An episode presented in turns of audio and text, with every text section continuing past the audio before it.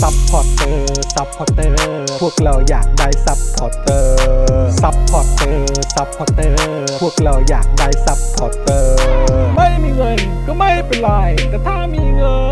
น สมัคร supporter supporter supporter พวกเราอยากได้ supporter supporter supporter พวกเราอยากได้ supporterกดง่ายง่ายๆแค่กด จอยด้านล่าง หรือว่ากด subscribe ไปด้วยสมัครกันหน่อย supporter supporter พวกเราอยากได้ supporter supporter supporter พวกเราอยากได้ supporter supporter supporter พวกเราอยากได้ supporter supporter supporter พวกเราอยากได้ supporter supporter membership สมัคร supporter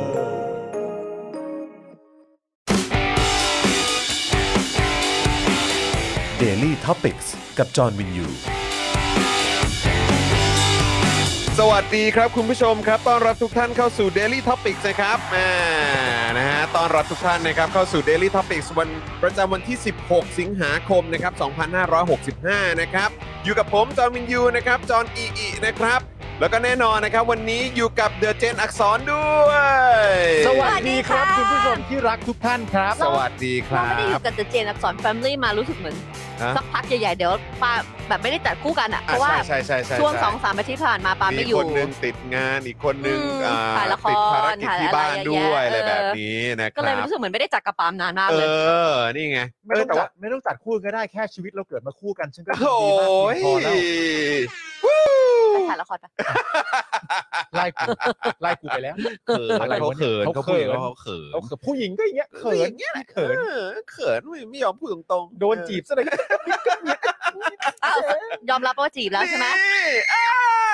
ยอมรับดิเออยอมรับอยู่แล้วโหตอนลงที่ฉันนั่งเฝ้าเธออยู่สี่ชั่วโมงนี้ไม่ใช่ความจริงแล้วใช่ไหม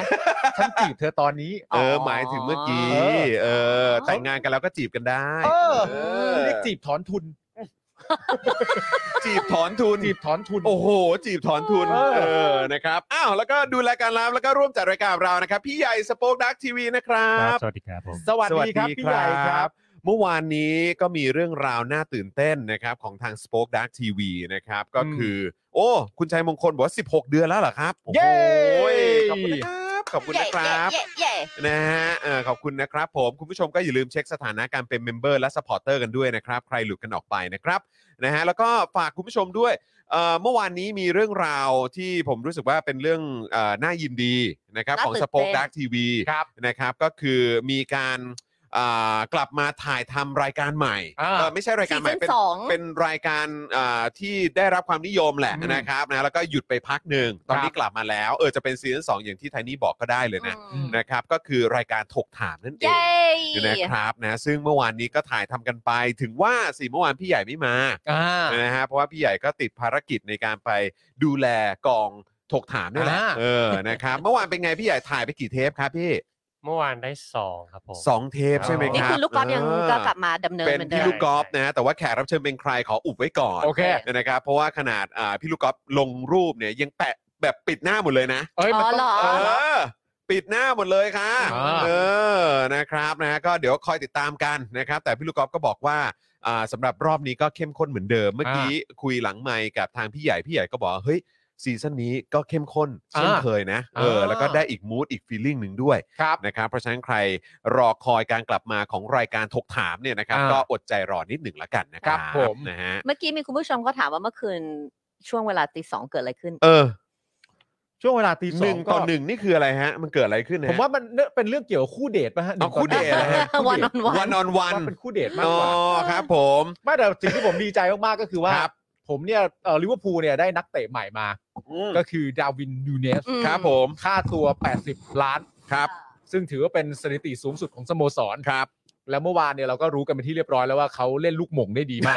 ครับผม เพียงแต่ว่าเขาไม่ได้ส่งบอลเข้าประตูเท่านั้นเองครับผม เขาส่งกองหลังลงไปนอนครับผมครับผมก็ต้องถือว่าโมดูงนี่ไม่โมงบอลเออโมงหน้าไปฮะเออประมาณประมาณไปปลายคางอ๋อนะโอเคประมาณปลายครับปลายผม คางแล้วก็เลยเอ่อ ถูกใบแดงไปครับผม นะครับผมก็เดือดดานมาก อ่า คุณเจมส์มิลเนอร์ก็พยายามออกจากสนาม เออ ตัดภาพมาที่คอปคอปพูดเป็นภาษาอังกฤษ เออ แปลเป็นไทยว่าออกมาเฮียออกมา โอ้โห อันนี้เขาเรียกว่าเป็นแบบเออแบบเขาเรียกว่าอะไรเหมือน get it out of the way อะคือแบบใช่ เออเออให้มันแดงๆไปเออเหมือนแบบว่าเออก็ ขึ้นชื่อว่าเออจะจะได้ได้ใบแดงก็เอาให้มันจบๆไปแล้วหลังจากนั้นก็แบบจะได้เดินหน้าทำประตูต่อ จะได้เปลี่ยนนิสัยเอออะไรอย่างจะงี้ได้เปลี่ยนนิสัย เพราะว่าณตอนเออนี้เนี่ยดูลักษณะแล้วเนี่ย น่าจะเป็นนิสัยว่ะ เอออ๋อก็คือแสบเหรอ ไม่ใช่เออ หมายถึงว่า ใจร้อนอะไรอย่างเงี้ยเหรอหรือว่าอะไรคือคือเวลาคุณใจเป็นนักฟุตบอลที่ใจร้อนอะ อืม คุณสามารถแสดงออกด้วยวิธีใด ๆ ก็ได้นึกออกปะอ่าฮะ แต่ว่านี่ การใช้ศีรษะไปกระทบกระทั่งผู้อื่นเขาเนี่ย เออ มันจะนำมาซึ่งใบแดงเสมอออืมกฎกติกาและมารยาทมันเป็นเช่นนั้น ครับ ซึ่งไอตอนหม่งอะ อืม ซึ่งโดนใบแดงอะ อืม มันคือการหม่งรอบที่สองนะ ม อ๋อเหรอเหตุการณ์ที่ ก่อนหน้านั้นทำมาแล้วเหตุการณ์ที่มันเกิดขึ้นคืออย่างนี้ ไอกองหลังเนี่ยพยายามมาประกบนัวอืม ๆแล้วมันก็เหมือนเอาหัวไปพิงอะแล้วก็อืม สะบัดเออ สะบัดเออเออ สะบัดอย่างนี้รอบหนึ่งเออ แล้วไอกองหลังมันก็เดินออกไป ฟุตบอลออกเลยต่างๆนานาไอกองหลังมันก็เลยเดินมาเอาคืนว่าไอ้เฮียเมื่อกี้มึงทำแบบนี้นะ เออ จังหวะที่มาเอาคืนอะ มันก็เลยหม่งอีกรอบหนึ่งอ่เพราะฉะนั้นการใช้ศีรษะในการต่อสู้อะ กูเชื่อว่าเป็นนิสัย อ่าซึ่งต้องแก้ เออเออเออถ้าไม่แก้ก็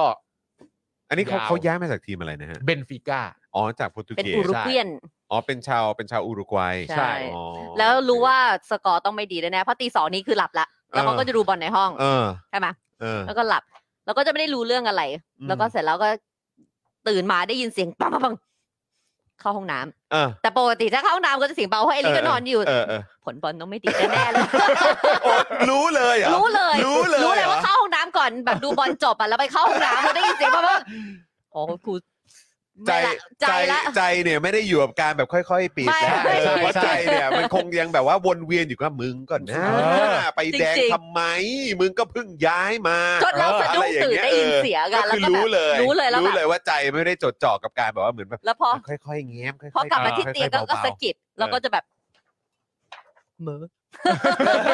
เหมอเหมอเหมอเหมอบอลเหมือเออเหมอพอดีเขาไปโหมงมาเออออเขาไปหมงเขาไปไม่โหมไม่งถามหัวนั่นคนเองอื่นถ้ามาเสมอไม่คุย ถ้าเสมอไม่คุยคุยคุยตอนเช้าเออเดี๋ยวเพรราะออารมณ์ไม่ดีอยู่ เดี๋ยวรอเดี๋ยวรอให้ให้ฝุ่นหายตลบก่อนใช่เออแล้วพอเอลินะครับตื่นเมื่อเช้าอืมเขาจะปกติเขาก็จะข้ามตัวมาพ่อพ่อพ่อเอลิเอออย่าเพิ่งลุกเออ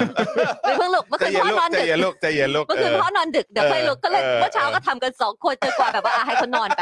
ผมไม่ได้หงุดหงิดอะไรโอ้ ฟุตบอลผมดูโอ้ยดูเป็นกีฬาอ๋อผมไม่ได้หงุดหงิดครับผมเสมอก็เสมออ่าโอแต่เคเข้าห้องน้ำก็ไม่เก็บเสียงเท่านั้นเองโอเคโอเค บงบางบงบางหน่อย เออนะครับนะอะแล้วเดี๋ยวแล้วเดี๋ยวเขาเอ่อเกมเกมหน้าเจอใครฮะแดงแดงเดืเดืออดดแดงเดือดด้วยอ๋อถึงว่าสิเห็นบอกว่าโทรเอออาทิตย์หน้านี่อดโชว์เลย เออ ยังไงดีฮะพี่ใหญ่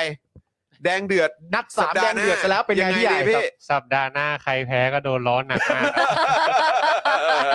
สัปดาห์หน้าใครแพ้นี่ต้องบอกเลยว่าเออเออ มึงปิดโซเชียลอะครับผม เพราะว่าแม่งมาหนักแน่ ต้อง social detox กันสักพักหกูนึ่งอาจจะแบบหลังจบเกมกูอาจจะสมมติแพ้นะ เออ หลังจบเกมกูอาจจะโพสต์สักโพสต์หนึ่งเออ นำขิงไปก่อน เออ ไม่ว่าจะแพ้หรือชนะก็ตาม หลังจากนั้นกูปิดเลย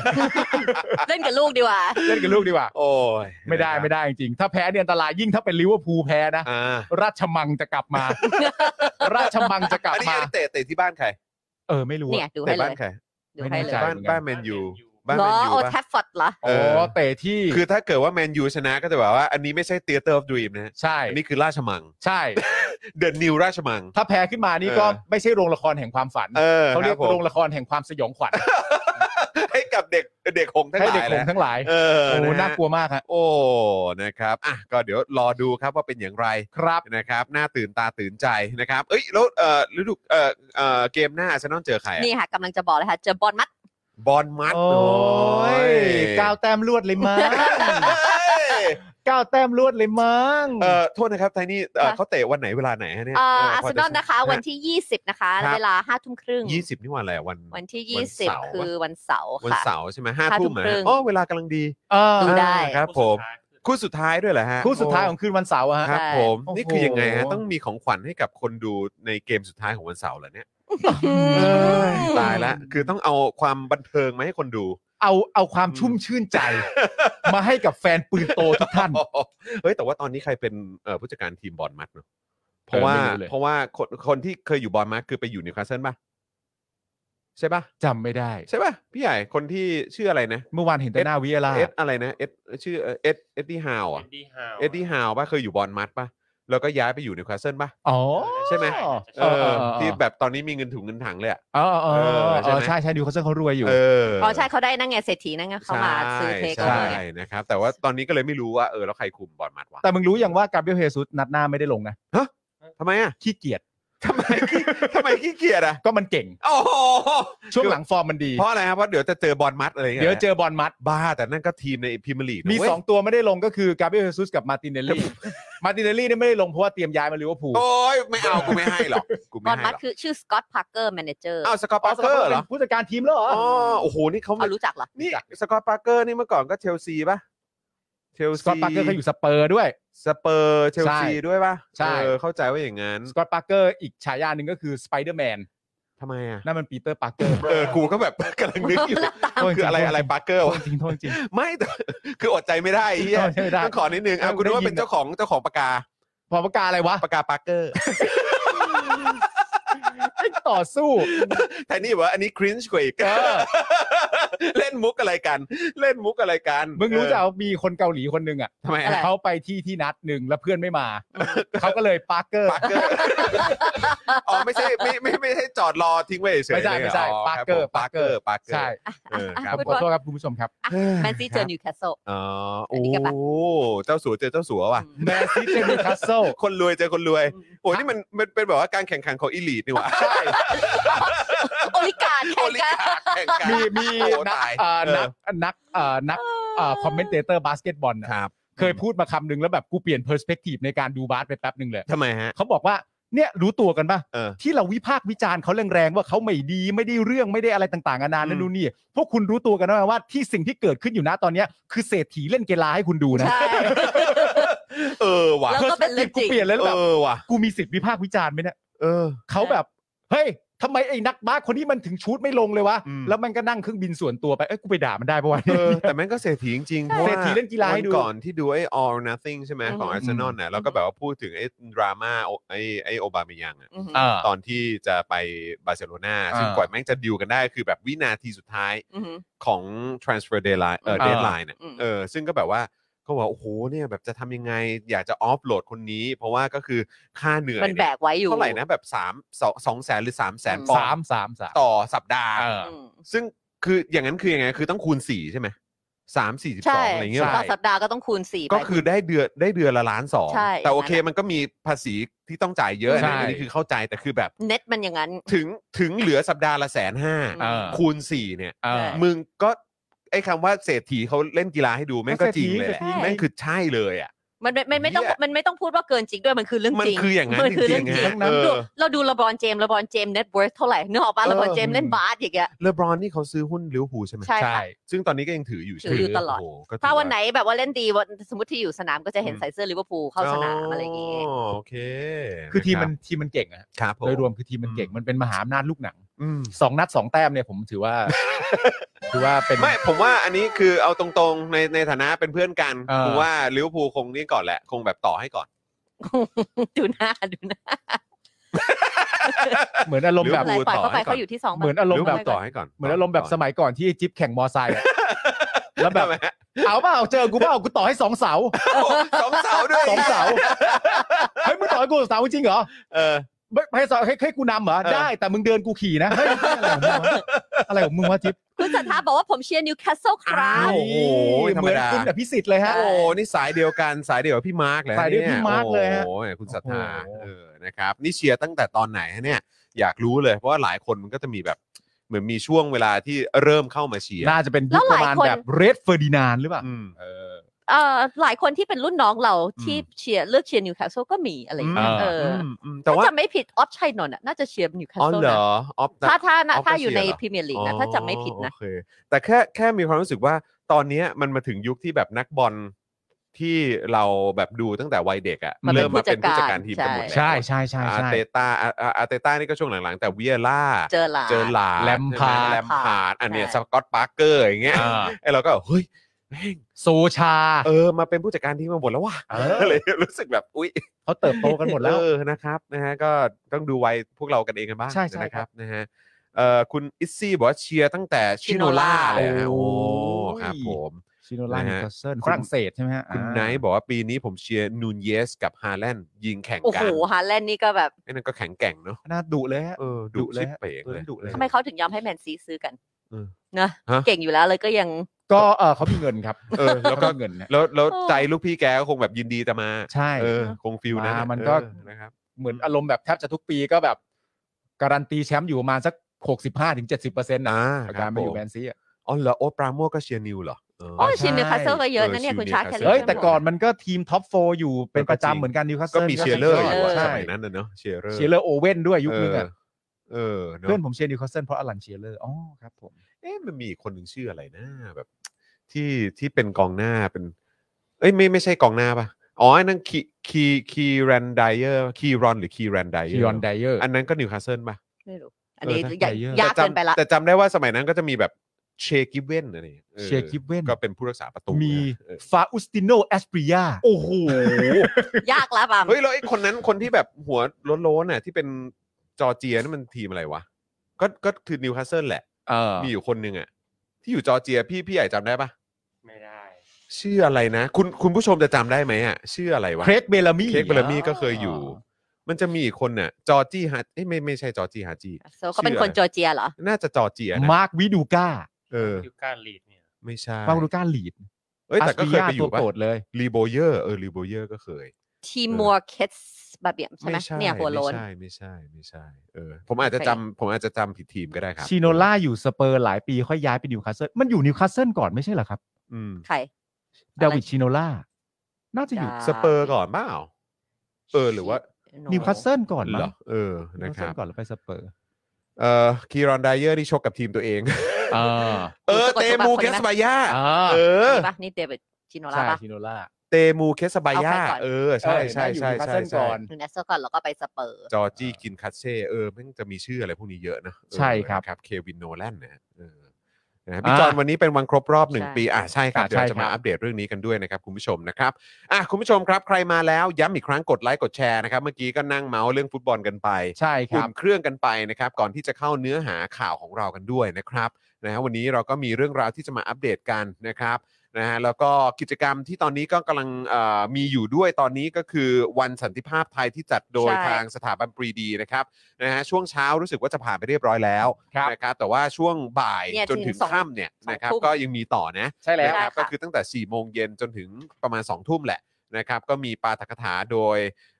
เอ่อ คุณพิจิตรรัตนกุลอือหือครับนะครับ แล้วก็คุณชัดชาติด้วย ใช่ค่ะ มีดนตรีในสวนด้วย แล้วก็มีนะครับฉายภาพยนตร์เรื่องพระเจ้าช้างเผือกด้ถูกวย ต้องนะคครัรับบนะเพราะฉะนั้นใครสนใจก็สามารถไปกันได้นะครับ ที่สวนเสรีไทยที่บึงกลุ่มนั่นเองนะครับใช่แล้วค่ะ นะฮะก็ลากยาวจนถึงประมาณ2องสองทุ่ทุ่มมใช่ค่ะอ่าเกือบสามทุ่มแหละนะครับ ก็ไปติดตามกันได้นะครับนะฮะครับ แต่ว่าตอนนี้ก่อนอื่นเลย เรามาขอบคุณผู้สามสนุนใจเดียวได้เลยราก่อนดีกว่าครับนะผม นะฮะ มานะคะเราเริ่มมาจากเจ้าแรกของเราเลยนะคะ โทมิเกียวซานะคะ มาเกียวซา80 ปีตำนานแห่งความอร่อยเลยนะคะ เข้าไปครับ ได้เลยที่โทมิเกียวซา Official ค่ะ ตรงแบบนี่ โอ้ย โทอมิยู่เกีนี่ยวเลยซาอยู่นี่เลย ไปเลยนะคะ วันก่อนจะสั่ง ครับ เพราะว่ามันไกลจากร้าน ครับแต่มันก็ไกลเกินไปที่จะสั่งพอกดเข้าไปมีให้กดด้วยนะ อ่า แต่ว่าเออ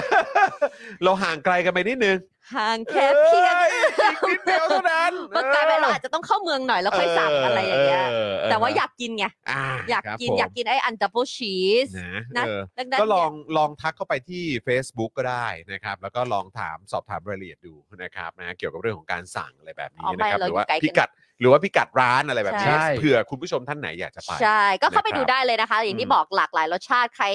รักแล้วก็ชอบกินแบบไหนก็เลือกได้เลยนะคะโทมิเกียวซาค่ะ ตามมาด้วยตั้งฮกกีบะหมี่กวางตุ้งนะคะ อร่อยทุกเมนูเลยนะคะ ไม่รู้ว่าคุณอาร์ตยังปิดบ่ายสามอยู่หรือเปล่านะ น่าจะยังปิดบ่ายสามอยู่เหมือนเดิม เพราะว่าร้อนแรงเหลือเกิน ร้อนแรงมากเลยนะคะ แล้วก็ก็ไปกันได้เลยโชคชัยสี่เลยนะคะ ก็ถ้าเกิดว่าอยากจะแบบว่า ไปให้ทันก็ไปช่วงเช้าๆหน่อยกินอาหารเที่ยง จอนยังโชคดีได้สั่งเกี๊ยวทรงเครื่องส่งมาทันนี่ใช่ไหมเมื่อวานเนี่ยผมสั่งไปตอนประมาณสัก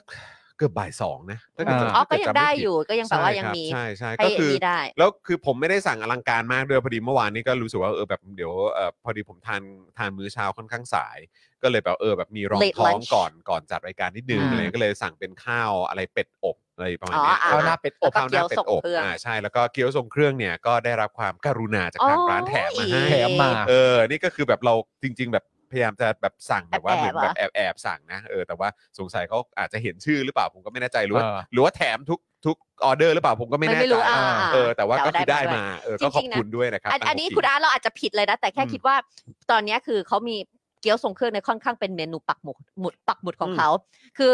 เราว่าที่เหนื่อยเนี่ยเพราะเหนื่อยทำเกี๊ยวทรงเครื่องเพราะมันต้อง individually ห่อเนอะปะไอ้บะหมี่เนี่ยมันก็คือลวกเอลวอกลวกเอาแปะหรือหมูอะไรก็เออแล้วแต่เราสั่งใช่ไหมแต่อืมเกี๊ยวเนี่ยมันต้องใช้แรงงานในการปั้นพิถีพิถัผนสมไงผสมปั้นแล้วห่อเอเนี่ยอเกี๊ยวแล้วพอมันปักหมุดใคร ๆก็สั่งไงใช่โอ้ก็ห่อกันเข้าไปแต่ผมสิว่าดีเนี่ย ผมว่าดีมันคือใช่ signature จริงๆใช่เอร่อยมากครับน signature เนอะอืมไปไม่สั่งไม่ได้ ใช่ ไม่ว่าจะเป็นทั้งอันหมูหรือเป็นทั้งอันกุ้ง หรืออันใช่ ผสมใช่มันต้องสั่ง แต่ผมแนะนำอะเออถ้าเกิดว่าไปครั้งแรกแล้วก็อยากอยากจะเอ่อชิมอะอือฮึ ผมว่าลองแบบเป็นเป็นแบบผสมผสมดูจะได้รู้ใว่าชอบแบบไหน ใช่ถูกต้องนะนะคะ ไปได้เลยนะคะ ตั้งฮกกี่บะหมี่กวางตุ้ง ครับ ตามมาด้วย XP Pen เมาส์ปากการะดับโปร ที่มือโปรเลือกใช้ราคาเริ่มต้นไม่ถึงพันเลยนะคะ รายละเอียดดูได้ที่เพจ XP Pen Thailand นะคะ อืม ไม่ไม่ไม่ไม่รู้จะพูดอะไรเกี่ยวกับ XP Pen ที่ไม่ได้เราพูดอยู่ทุกวันหรือแม้แต่คุณผู้ชมของเราก็บอกว่ามัน มันใช่จริงๆใช่มัครับดีมันดีกว่าแบรนด์ที่เขาทำมาเพื่อคู่กันอีกด้วยอะไรอย่างเงี้ยมันทำมาอืมเพื่อแบบดิจิทัลอาร์จริง ๆ หรือขีดเขียนใช่ใช่เนอะนะครับนะก็อย่างที่คุยกันวันก่อนแหละ รู้สึกว่า โอ้โห โลกเรานี่มันมาไกลจริง ๆ อะ ใช่เออนะครับ ตั้งแต่แบบว่ากว่าจะรังสรรค์งานศิลปะขึ้นมาได้ จนตอนนี้เนี่ยคุณสามารถใช้เทคโนโลยีที่แบบ เนอะ ถูกดีไซน์ออกมาแบบขั้นสูงอะ่ะใช่ แล้วก็มันมาอยู่ในมือคุณได้ ผ่าน XP Pen เนี่ยในราคาเริ่มต้นยังไม่ถึงพันเนี่ยใช่ ก็ถือว่าสุดยอดจริงๆถูนะกครับต้อง คุ้เลยมนะคะค่าครับคุ้มคุณค่าผู้ไปชอุมดหนุนครับ กันมีครับหลายไปเลอุดหนุนเวลกันก็ไปเลือกดูได้เลย ใช่ เอาเลือกที่เหมาะสมเลยครับนะฮะ อยากจะเทส อยากจะลองดูก่อนก็ไปสตาร์ทได้เขามีให้เลือก แล้วถ้าเกิดว่าต่อไปอยากจะอ่าขยับ ไปอยู่ในแบบว่าสายที่แบบโปรมากยิ่งขึ้น ก็ถูกสั่ต้งอง ซื้อได้ได้เลยใช่เลยนะคะรับผมตามมาด้วย normal steak สเต็กกลับบ้านที่ดีที่สุดในกรุงเทพเธอเมาส์ไปแล้วเมื่อวานใช่ไหมเมาส์ไปแล้วเอาอืมลูกสาวเราก็มัมมัมมัมมัมมัมใหญ่แค่นี้ก็ชื่นใจแล้ว ดีแล้วค่ะ โอ้โห ดีแล้วงค่ะ มงมงมงมแล้วเมื่อวานเธอเล่าแบบว่าคนเยอะมาก เออ เยอะเราไปแล้ว โอ้โห คนแบบไม่ไม่ใช่คน นอกจากคนเยอะอะคนอืมสั่งแบบกลับบ้านอะเออเยอะมาก โอ้เราไปเป็นโต๊ะแรกนะ ครับ เราไปเป็นโต๊ะแรกเราก็อืม สั่งไปแล้วอืมสักพักหนึ่งแล้วหันไป อ่าน้องพนักงานทำอยู่อ๋อมีเพิ่งออเดอร์สิบห้ากล่องโอ้โหสิบห้ากล่องสิบห้าชั้นนี้เลยกล่อง โอ้สุดชั้นยอแล้วดก็เลยเลยแบบอ๋อมีหน้าล่ะทำไมมันถึงโอ้ยังไม่สุดมาถึงตรงนี้เลยเออ แต่ว่าโชคดีอะเราสั่งเอสปาเกตตี้คาโบนาร่าให้เอลี่มันไม่ได้ต้องต้องรอย่างแต่อะไรอ่า ก็ได้มากินก่อน อ่านนางก็กินของนางไปไม่ได้โอ้สนเลยดีผู้ใหญ่ได้หิวนะโอ้ ก็มัมมัมมัมนางชอบไง โอ้แต่ยอดเยี่ยมเลยนะครับนะ ก็ใช่ สมแล้วที่เป็นสเต็กกลับบ้านที่ดีที่สุดใช่แล้วหลังจากนั้นนะพอเที่ยงปุ๊บ เต็มร้านครับผม full house เลยตามนะ สไตล์แล้วก็ยังไม่พอไรเดอร์ก็อยู่ข้างหน้าเพื่อที่จะแบบว่าคนที่มาสั่งกลับบ้าน ตั้งแต่ใช่เริ่มสัปดาห์เลยนะใช่ ใช่ครับ ทั้งทั้งๆที่เขาบอกว่าวันจันทร์มันเป็น slow day นะ อืมใช่ โอ้โห เออดีฟินมากดีครับนะคะ ดีรับมพอกินเสร็จ เลี้ยวขวาออกไปเจอ Oasis Coffee ครับอันนี้ก็จัด flat white ไป อันนี้ก็จัด cookie and cream ไป อืม ย่าก็ยังการันตีว่าอร่อยครับ ใช่ผมเพราะย่าก็สั่ง cookie and cream frappe เหมือนกัน โดใจอยู่แล้วครับโดนใจอยู่แล้วนะคะนะคดัรับงนั้นไปได้เลยที่ห้วยขวางก็เขาอยู่24 ข้างชั่วโมกันง เลยนะใช่ ครับกินนะเสร็จแล้วก็ไปกินกาแฟต่อ ถูกต้องครับ 24 ชั่วโมงนะคะ ที่สาสาขาห้วยขวางที่ Oasis นะคะ ก็เข้าไปนั่งจิบกินกาแฟ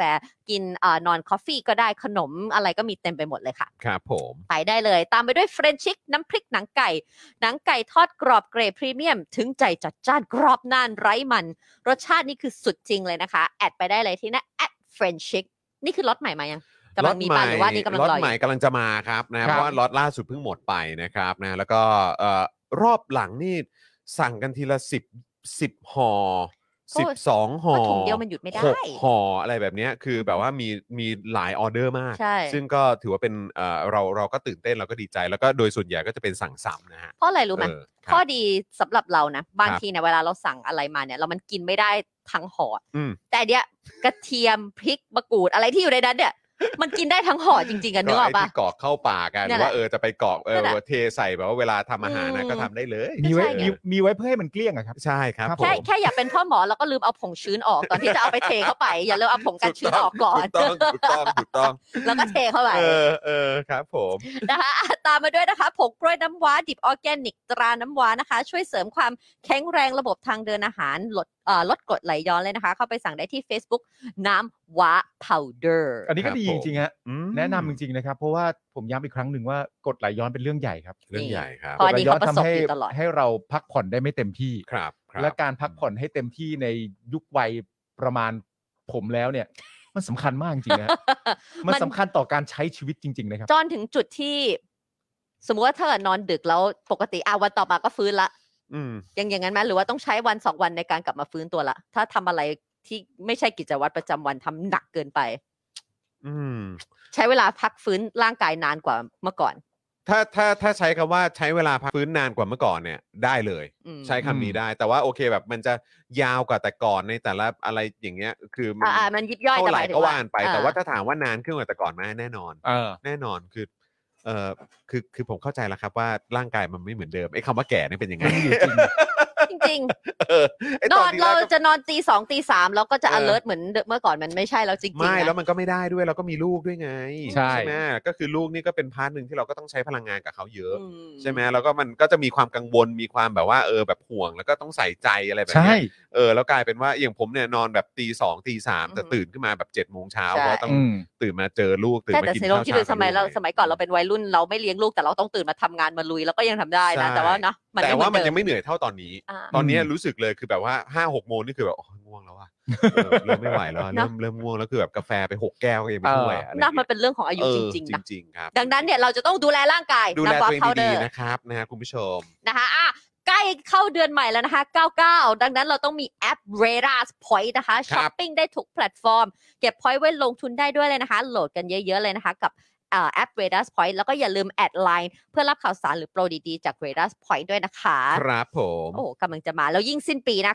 9 10 11 12เนี่ยโอ้โห เตรียมไว้เลย ช่วง 10 กับ 11 อะอืมจะพีคเตรียมเพราะว่าไว้เลย มันใกล้ปีใหม่ ใช่คนจะเริ่มสั่งของคริสต์มาสด้วยปีใช่ใหม่ด้วยดังนั้นแล้วก็เนี่ยคนก็จะแบบเออลงโปรเยอะๆอะช่วงเดือนนั้นใช่ใช่ดังนั้นเนี่ยครับเตรียมไว้เลยถูกเตรียมไว้เลยนะเตรียคะมตัวไว้เลยครับอืมตามมาด้วยนะคะ อีกหนึ่งร้านอาหารเลยนะคะ The Meat Pan นะคะสเต็กเนื้อเบอร์เกอร์เนื้อสวรรค์ของสายเนื้อ truffle upบอกเมนูไปซะแล้ว บอกเมนูไปแล้วแฮมเบอร์เกอร์เนื้อ truffle up truffle up เออแต่ครั้งต่อไปจะลอง Great White Signature ของเขาเอ้ยต้องโดนต้องโดนต้องโดนจริง ๆ แล้วผมมีความรู้สึกว่าคือคุณผู้ชม ถ้าเกิดว่าพูดถึงเรื่องเนื้อใครที่ชอบทานเนื้อนะครับ รับรองว่าฟินไม่ผิดหวังแน่นอนใช่จะเป็นเมนูไหนก็ตามนะถูกต้องนะครับแล้วก็นอกจากเมนูที่เป็นเนื้ออย่างเดียวแล้วเนี่ยเมนูอื่นๆ ก็โดนใจรวมไปถึงเครื่องดื่มด้วย ใช่นะครับเพราะว่าบาร์เทนเดอร์เขานี่แบบว่า แบบมันจะโปรมากมันจะมีบางร้านครับที่เวลาเราไปกินเนี่ยแล้วเรารู้ว่าเราชอบอันเนี้ยอืมเราไปเนี่ยเราก็จะไม่ค่อยสั่งอันอื่นอืมเราก็ไม่ได้รู้สึกว่าอยากสั่งอื่นๆด้วยอืมก็เราจะกลับไปอืมกินไอ้อันที่เราสั่งนั่นแหละเออแต่ The Meat Pan อะมันมีแบบเรารู้แล้วไอ้นี่อร่อยละเออแต่เรายังมีความรู้สึกว่าอยากลองอันอื่นด้วย มันมีพวกแก๊งซุปอะเออเออเอออยากกินอยากลอง เพราะเราชอบกินซุปเออซุปซุปซุปซุปก็ French ซุป onion ก็น่าซุโดปนซุปก็น่าโดนอะไรอย่างเงี้ยหรือใช่พวกใช่แบบเครื่องเคียงต่างๆ มันดูแบบเออ จะไปถ้าไปอีกที ซึ่งไม่ใช่ถ้าไปหรอกตอนที่จะไปอีกทีเนี่ยก็จะสั่งอย่างอื่นอืมด้วยอะไรอย่างเงี้ยอืมแต่ว่าก็ปักหมุดไว้ที่คาโบนาร่าไว้แล้วาต้องปักไว้บอกแล้วปักไว้แล้วกับแพนาคอตต้าเอออันนั้นปักไว้เออนั่นแหละ truffle up อืมอันนี้อยู่แล้วอันนี้ไม่เปลี่ยนก็งอันนี้ไม่น่าจะเปลี่ยนแล้วล่ะอัก็งโดนโดนโดนใจกับ truffle up อยู่ใช่ใช่เออรับนะคะ ไปได้เลยนะคะ ก็ไปที่แต่บีแพงเขาเปิด 11โมงเขาปิดวันจันทร์นะคะ ครับผม ตามมาด้วยนะคะ เพจคุณนายประดิบ ชีวิตมันๆของสาวญี่ปุ่น ติดตามกันได้เยอะๆเลยนะกับคุณนายดิบเลยนะคะ ช่วงนี้ก็เห็นว่าไปเที่ยวทะเลบ้าง ไปเต้นบ้างครับอยู่กับแมวอยู่กับลูกครับผมนะคะ ว่าชีวิตดูสนุกสนานจริงใช่ๆเข้าไปทักทายคุณนายได้เลยนะคะเพราะมาจาก Daily Topic เพราะว่าคุณนายนี่เขา friendly และตอบตลอดด้วยใช่ interactive มาก ผมว่าเอ่อไป follow page ของคุณอาปาดิบเนี่ย มันจะได้แบบ เขาเรียกว่าอะไรเป็นการเติม good vibes ใช่ให้กับตัวเองเนาะใช่ เออแบบ daily หรือว่า weekly อะไรอย่างเงี้ยช่วงนี้กับก็ก็ กับคุณนาย follow ประดิษฐ์อะ follow เออคุณนายมาดามซาชิมิเนี่ยใน อ่า Instagram แล้วก็จะคลิกไลค์กันไปมาอยู่ในรูปเนี่ย ใช่ใช่ผมว่าผมว่ามันดีคือตรงที่ว่า ผมว่าเออพอพอมานั่งคิดดูคือมันเป็นคล้ายๆ เป็นการเติมพลัง vibes ดีๆพลังบวกพลังนะบวฮะก ซึ่งแบบว่าโอ้โหคุณนายประดิษฐ์ก็น่ารักมากที่เอาอันเนี้ยมาแชร์ให้กับแบบเอ่อลูกเพจด้วยแล้วใช่ช่วงนี้แนะนำอาหารบ่อยด้วย อ่า แล้วเห็นแล้วเราก็แบบ อยากกินอะทำไงอะ ก็รอขึ้นไปด้วยญี่ปุ่นค่ะ รอไปญี่เราปุ่นรอไปญี่ปุ่นนะเผื่อคุณไปเจคุอณที่คุโยณโกนายฮาม่า เปิดบ้านต้อนรับ สามีภรรยากับลูกเล็กไหมคะเออเพื่อจะไม่อยู่ด้วย คุณนายอยู่เออไม่รู้ว่าเขาอยู่โยโกเมืองฮาอะไรม่าอยู่โยโกฮาม่าโยโกฮาม่าใช่ใช่ใช่เออปั๊มนะครับปะโยโกฮาม่าเอ๊ะได้ สวัสดีคุณมุกด้วยนะฮะคุณมุกบอกว่าก็คือยอดซื้อของพิธีกรรายการนี้มากกว่าค่าโฆษณาอีก ถูกต้องครับที่เราไปอุดหนุนใช่ไหมฮะที่เราไปอุดหนุนกันมาคครัรับบผมเออนะครับเอออ่า อะเอาโอไปเคเอาจะต่อมาด้วยนะคะ โฆษณาประจำวันของเราอันนี้นะคะ จากอาจารย์เอกชัยเลยค่ะก็มี 77 ปีวันสันติภาพไทยเลยนะคะ ก็คือวันนี้เลย วันนี้แหละครับนะคะอืม16 สิงหาคมนะคะ ซึ่งตรงกับวันครบรอบ 77 ปีสันติภาพไทยเอ่อของทางสถาบันปรีดีพนมยมร่วมกับมหาวิทยาลัยธรรมศาสตร์นะคะจัดกิจกรรมวันสันติภาพไทย ที่มหาวิทยาลัยธรรมศาสตร์ท่าพระจันทร์โดยกิจกรรมเริ่มต้นไปแล้วนะคะเมื่อเช้านี้ 8 โมงครับนะคะ ซึ่งตอนนี้ที่อ่ายังมีอยู่ก็คือ4ี่โมงถึง2องทุ่มนะคะ คือจัดอยู่ที่สวนเสรีไทยบึงกลุ่ม ทางสถาบันปรีดีพนมยมร่วมกับกทมเนี่ยได้จัดกิจกรรมเช่นกัน โดยจะมีการอ่า ปาฐกถาโดยดรพิจิตรรัตนกุล รัตรักุลตกุลครับผมอดีตผู้ว่านะคะกทมและการปาฐกถาโดย ผู้ว่าคุณชาติชาตินะคะอืมรวมถึงจัดกิจกรรมดนตรีในสวน และฉายภาพยนตร์เรื่องพระเจ้าเผือกด้วยพระเจ้าช้างเผือกพระเจ้านะครับช้างเผือกด้วยอ่าครับไปได้ผมเลยตอนนี้นะคะฟึบไปยังไปไปตอนได้นี้อยู่ได้นะเลยฮะยังไปไปตอนได้นี้อยู่นะนะคก็รับใช่มันถึงสองทุ่มก็ฟังยังเรา เอาหูฟังใส่ปุ๊บ แล้วก็เดินทางไป อ่าใช่ ใช่ครับผมสวนเสรีไทยบึงกลุ่มนะครับนะฮะใช่ก็แล้วแวะเวียนกันไปได้นะครับ คุณผู้ชมครับเย่นะฮะอะแล้วก็วันนี้มีมีคลิปด้วยป่ะฮะ พี่พี่ใหญ่ครับ เป็นงานเมื่อเช้าครับ งานเมื่อเช้าใช่ไหมฮะครับ เออเรา ฝกแชร์ อ่าเดี๋ยวเดี๋ยวเดี๋ยวเราลองเข้าไปดูหน่อยนะได้เลยอ่าได้เลยเนี่ยได้เลยนะครับครับ ถ้าเกิดว่าใคร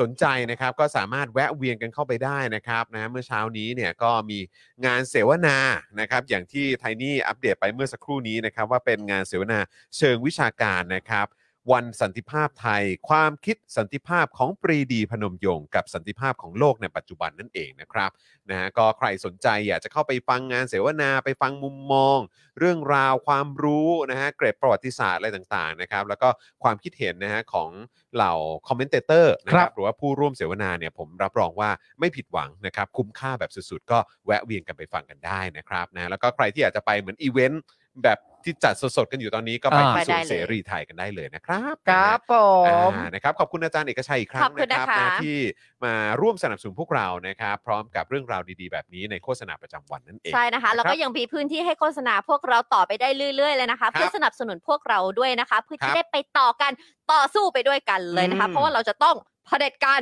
จงพิราโอ้โหชแหมวันนี้ใส่เสื้อมาแบบไทยอินใช่เลย ขอบคุณมากค่ะใช่ไหมขอบคุณมากครับเขาเลือกขบคุณแล้วมากค่ะ16 สิงหาคมโอ้โหเขาเลือกแล้ว เพราะว่าเป็นวันสันติภาพไทยใช่ก็เลยต้องมาบอกว่าเผด็จการจงพินาศซะออเพราะว่าอาเขาทิตเป็นย์นี้คเรานใส่อะไรก็สวยเออโอ้แน่นอน โดยเฉพาะเวลาใส่ใจกูอะครับผมสวยมากแหม่ครับผมไม่ได้หรอกอาทิตย์นี้เขาเขามาวันนี้วันเดียวไงแล้วเขาก็เลยจะต้องรีบมาโชว์พลังอ๋อต้องโชว์พาวด้วยโชว์พาวหน่อยนี่เอามาเหมือนแบบแต่ละวีคนางจะอั้นนะใช่นางจะอั้นนะเออแล้วนะเหมือนอารมณ์มึงกับกูเออคือแบบกูมาทุกวันกูใส่อะไรก็ได้นี่เขาต้องมาทุเลืกอวันกกูใส่อะไรก็ได้อยู่แล้วเขาคิดแล้วเขาฟังอยู่เออทุกวันอ๋อ16 สิงหาอ๋อตรงกับวันที่ฉันมาโอเคเออนะไปได้เลยคนะรัคะบ Spoke Dark Shop นะคะครับชุผมชุบนะไปช้อปปิ้งกันได้เลยนะครับใช่แล้วนะฮะอะแต่ว่าอย่างที่บอกไปครับวันนี้เราก็มีข่าวคราวมาอัอัปปเดเดตตกันเช่นเคยนะครับนะก็จะมีเรื่อง GDP ไตรมาสสองของไทยเศรโตษฐกิจเราดีต่ำสุดใช่ในไหม อาเซียนครับสูงสุดในอาเซียนต่ำสุดครับครับ ต่ำสุดครับแต่นะฮะ ได้ข่าวว่าเศรษฐกิจเราดีนี่ ก็ดีเพราะว่ามีคนหนึ่งเขาพอใจ อ๋อคนนั้นชื่อว่าประยุทธ์เออออ นะครับนะฮะซึ่งเวลาคนนี้เขาพอใจเนี่ยเราควรจะฟังเขาหรือเปล่านั่นก็อีกเรื่องหนึ่งนะครับครับ นะฮะแล้วก็ยังมีประเด็นเรื่องค่าไฟด้วยนะคอ๋รัอบ ค่าไฟกับค่าเอ่อไฟ บะหมี่กึ่ง แล้วก็พวกบะหมี่กึ่งขึ้นเอ่อสินค้าที่ราคาขึ้นใช่นะครับ แล้วก็คุณจวนคุณจวน ข่าวนี้รอให้คุณจวนมาเล่าให้ฟัง จริงๆ ควรจะสัมภาษณ์คุณมุกนะ คุณมุกเนี่ยเออคุณมุกเนี่ยควรจะแบบว่าเราควรจะโฟนอินคุณมุกนะว่าคุณมุกรู้สึกยังไงบ้างเออที่ธนกร สุดหล่อของพวกเราเนี่ยเออ เออเขาจะไม่ค่อยได้ส่งข่าวเออให้ลิกต่อไป เออแบบว่าเราจะไม่เห็นอยู่ในมาชุดไทยเหรอ มาให้เราสื่อ ใช่ แบบว่าได้ได้อ่านกันแล้วเออได้แบบว่า โดยนายธนกรวังบุญคงชนะ ไม่ได้แล้วไม่ได้ได้กล่าวแล้วว่าเอออะไรแบบก็นี้ จะไม่ได้เห็นใส่ชุดไทยโอ้แบบผ้าไหมลงมาแบบว่ายืนอยู่บนโพเดียมอะไรนะเงี้ฮะยแต่เดี๋ยวหรอต้องไปดูทรงผมเขาในสภานะเออว่ามันจะกินขาดขนาดไหน นี่ถ้าไม่ใส่นี่เจลขึ้นลานะอยู่บ้านนะเจลขึ้นลาเลเจยลขึ้นลานะอยู่เฮ้ยบ้านแต่ว่าคือยังไงวะถ้าเกิดว่าเขาเอ่อไลน์อัพขึ้นมา จะมาเป็นสไลอน์สอัพเลยวะไม่ก็ไลน์อัพไงก็ขยับขึ้นมาขยับขึ้นมาตามแทนลำดับขั้นมาดามเดียใช่ไหมอ่าใช่มาดามเดียใช่ไหมคือถ้าเกิดขึ้นมาแทนมาดามเดียเนี่ย แล้วถ้าเกิดว่าประยุทธ์ยุบสภาขึ้นมาเนี่ยคือยังไงวะประยุทธ์ยุบสภาขึ้นมาก็ โอ้โหพี่ใหญ่พี่ใหญ่ซ้ำเติมอะถ้าประยุทธ์ยุบสภาในวันที่ครับ22 สิงหาครับ การขึ้นมาของแดกเนี่ยครับ ก็ถึงว่าเป็นการขึ้นมาเอ่อ ดูวิว ไม่แต่ว่าคืออย่างนี้คือจะก็เป็นการลบความคำสบประมาทไหมเรื่องอะไร เรื่องสอสอสอบตกอะมันจะไปลบได้ยังไงวะ เอาก็นี่ก็ได้ได้ขึ้นมาเป็นแล้วไงมันก็ขึ้นโอ้โหแต่ในข่าวนี่เยอะแยะมากมาย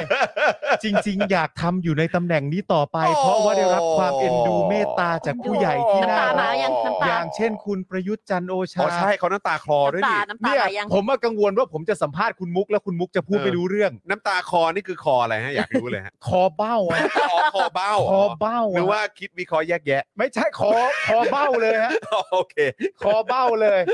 แล้วถ้าสังเกตดูดีๆเราไม่รู้ว่าร้องไห้ด้วยเสียใจหรือเบื้องหลังใครแจ้มาด้วยนะฮะนี่คุณมุกมาแล้วเขาเป็นโฆษกที่ขยันมากนะคะ เอ่อเช้าสายบ่ายเย็นเช้าสายบ่ายเย็นเสาร์อาทิตย์ไม่มีพัก ได้ไลน์จากพรีแดกมากกว่าเจ้านายอีกมากกว่าเจ้านายอีก โอ้ครับผมเขาก็ทำงานอย่างแข็งขันนะฮะครับผมมันก็ะฮะแต่คุณมุกอะผมผมเชื่อว่าเวลาที่คุณมุกเห็นคุณแดกน้ำตาคลอ ผมว่าคุณมุกก็น้ำตาคลอตามนะฮะลงว่าไปสักทีอะไรเงี้ไม่ยไม่ไม่ครับคุณมุกเออคุณมุกจามฮะ อ๋อจามนะฮะจามเฉยจามเออนะครับเฮ้ยแต่ผมชอบของคุณตองอามากเลยอะฮะที่พูดถึงเรื่องค่าไฟอะอริยสัจสี่เหรอค่าไฟกับอริยสัจสี่อ๋อใช่ ประยุทธ์ว่ามา ไม่รู้จะไปศึกษาเรื่องนี้กันมาบ้างเหรอเออศึกษาธรรมะบ้างธรสิรมะนี่ไม่ศึกษาบ้างเลยเหรอ โอ้บ่นกันอยู่นั่นนะค่าไฟแพงศึกษาธรรมะก็จบเออ โอ้โหเฮียวิธีการแก้ปัญหาที่แล้วประชาชนยอดเยี่ยมจริงประชาชนถามกลับว่าทำไหมๆครับ ไม่มึงอะจะทำอะไรบ้างไหมมึงอะทำไหมทำไหมทำไหมมึงอะกูถามมึงจะทำอะไรบ้างไหม นี่คุณธนาโนบอกว่าคอเบ้าหรือคอเป้าขอเบ้าแหละขอเบ้าครับผมเออนะขอฮะคุณมุกคุณมุกร้าย เออคุณมุกว่าไงอะนึกว่าคอหาย โอ้โหครับผม คุณมุกร้าย ครับผมเออไม่เป็นไรอย่างนั้นสิครับโอ้โหตายแล้ว แต่คุณมุกบอกว่าเออคุณมุกเพิ่งเห็นคุณมุกอัปเดตว่าคุณมุกอ่าเพิ่งอัปเดตทีมงานใหม่ปะเหรอ เหรอ เออ เหมือนว่าเอ่อทีมข่าวของคุณมุกอะเอเอออมีการแบบอ่าแปะมือกันอะไรพวกนี้ด้วย โอ้ มีทีมมาเสริมด้วยอะไรอย่างเงี้ยโอ้โหโอ้โหน่าติดสุดยตาอมดมากเลยนะครับ แปลว่า บ้านเราก็น่าจะมีอะไรให้ติดตามกันอีกเยอะ ทีมงานใหม่ๆ ทุกคนเอ่อไขว่ห้างได้ใช่ไหม ได้เนอะไขว่ห้างได้เนอะไขว่สำคัญเออมากนะครับอะ นะฮะอะแต่ว่าก็คือไหนๆเราพูดถึงเรื่องเอ่อว่าพี่แดกเนี่ยจะได้อยู่ในตำแหน่งสสนานหรือเปล่าเนี่ยอ่านะครับพอดีผมอะมีข้อสงสัยเกี่ยวเรื่องของสุญญากาศทางการเมืองอ่าใช่ไหมฮะวันคือนั้นอาทิตย์ที่แล้วเราแตะๆไปหน่อยนึง ตั้งแต่อาทิตย์ก่อนก็คือไทนี่ก็ก็สงสัย ก็ถามเหมือนกัน แล้วผมก็บอกว่าเฮ้ยไทนี่คือเข้าใจในความสงสัยไทนี่ ผมเองก็สงสัยเหมือนกันแต่อืม ผมก็มีความรู้สึกว่า คือเราจะไปยึดถือหลักการอะไรวะ ทั้งทั้งๆที่เขาไม่ได้ยึด ใช่อือฮึคือมันก็ไม่ยึด แล้วเราจะไปยึดถือหน่วยงานที่บอกว่าเป็นอิสระอิสระอืมจริงๆอะเหรออืมเออเพราะว่าผลงานที่ผ่านมาก็น่าน่าเชื่อถือมาก ใช่ อะไรแบบนี้นะครับ แล้วพอดีวันนี้เนี่ยก็เพิ่งเห็นโพสต์ของทางคุณถาไอรอว์ใช่ นะครับนะโพสต์อยู่ด้วยนะครับ แล้วก็ผมก็รู้สึกว่าเฮ้ยน้ำนิ่งเรื่องนี้เราควรจะขยายนิดนึงนะเออเออนะครับว่าไอ้สุญญากาศทางการเมืองมันคือยังไงหรอมเออเพราะไม่งั้นนะครับไม่งั้นหลาย ๆ คนจะงงว่า คือณตอนนี้หลาย ๆ คนเริ่มรู้แล้วแหละว่า อืม เหมือนมีข่าวแว่วๆมาว่าจะมีการยุบสภา ใช่แล้วไอ้คำว่าสุญญากาศก็มีผุดขึ้นมาให้ได้ยินอใช่ยู่เรื่อยๆยุบสภาโดยประยุทธ์ในฮะวันที่ 22 เพื่อที่จะได้เป็นนายกรักษาการต่อ ไม่ใช่ ยุบสภาก่อน อ่า ในวันที่ 22 นั่นเออ คือก่อนที่จะถึงกำหนดในวันที่ 24 ตามที่สารรัฐธรรมนูญจะวินิจฉัยว่ามันคือเมื่อไหร่กันแน่ อืม ครับ และทีนี้เนี่ยสิ่งที่มันตามมาก็คือว่า แล้วหลังจากยุบสภาเสร็จเรียบร้อยจะทำให้เกิดศูนยากาศ เมื่อเกิดศูนยากาศเสร็จเรียบร้อยจะทำให้เกิดการเลือกตั้งไม่ได้ เหล่านี้มันไล่กันมายังไง ใช่ ก็เลยอยากจะมาชี้แจงทำความเข้าใจพร้อม ๆ กัน ใช่นะครับ นะฮะซึ่งเดี๋ยวเดี๋ยวเราน่าจะมีการมาขยี้แล้วก็เจาะลึกเรื่องนี้เพิ่มเติมกันอีกในวันถัดไปใช่ นะครับแต่เบื้องต้นวันนี้คุณถาไอรอว์เนี่ยซึ่งผมก็เคย ไปเจอที่งานเอ่อตรงลานคนเมืองด้วยนะครับนะแล้วก็คือผมก็ติดตามเขามาพักใหญ่แล้วแหละนะครับแล้วก็รู้สึกว่าเขาเขามีข้อมูลแล้วก็มุมมองที่น่าสนใจมากค่ะคุณถาเนี่ยเขาทวีตข้อความถึงประเด็นนะครับที่ประยุทธ์ขู่ยุบสภาหนีคำวินิจฉัยสารรัฐธรรมนูญ เรื่องวาระนายก 8 ปี โดยระบุว่าวาสนานานุ่วมกระพือข่าวพลเอกประยุทธ์จะยุบสภาในวันที่ 22 สิงหาคม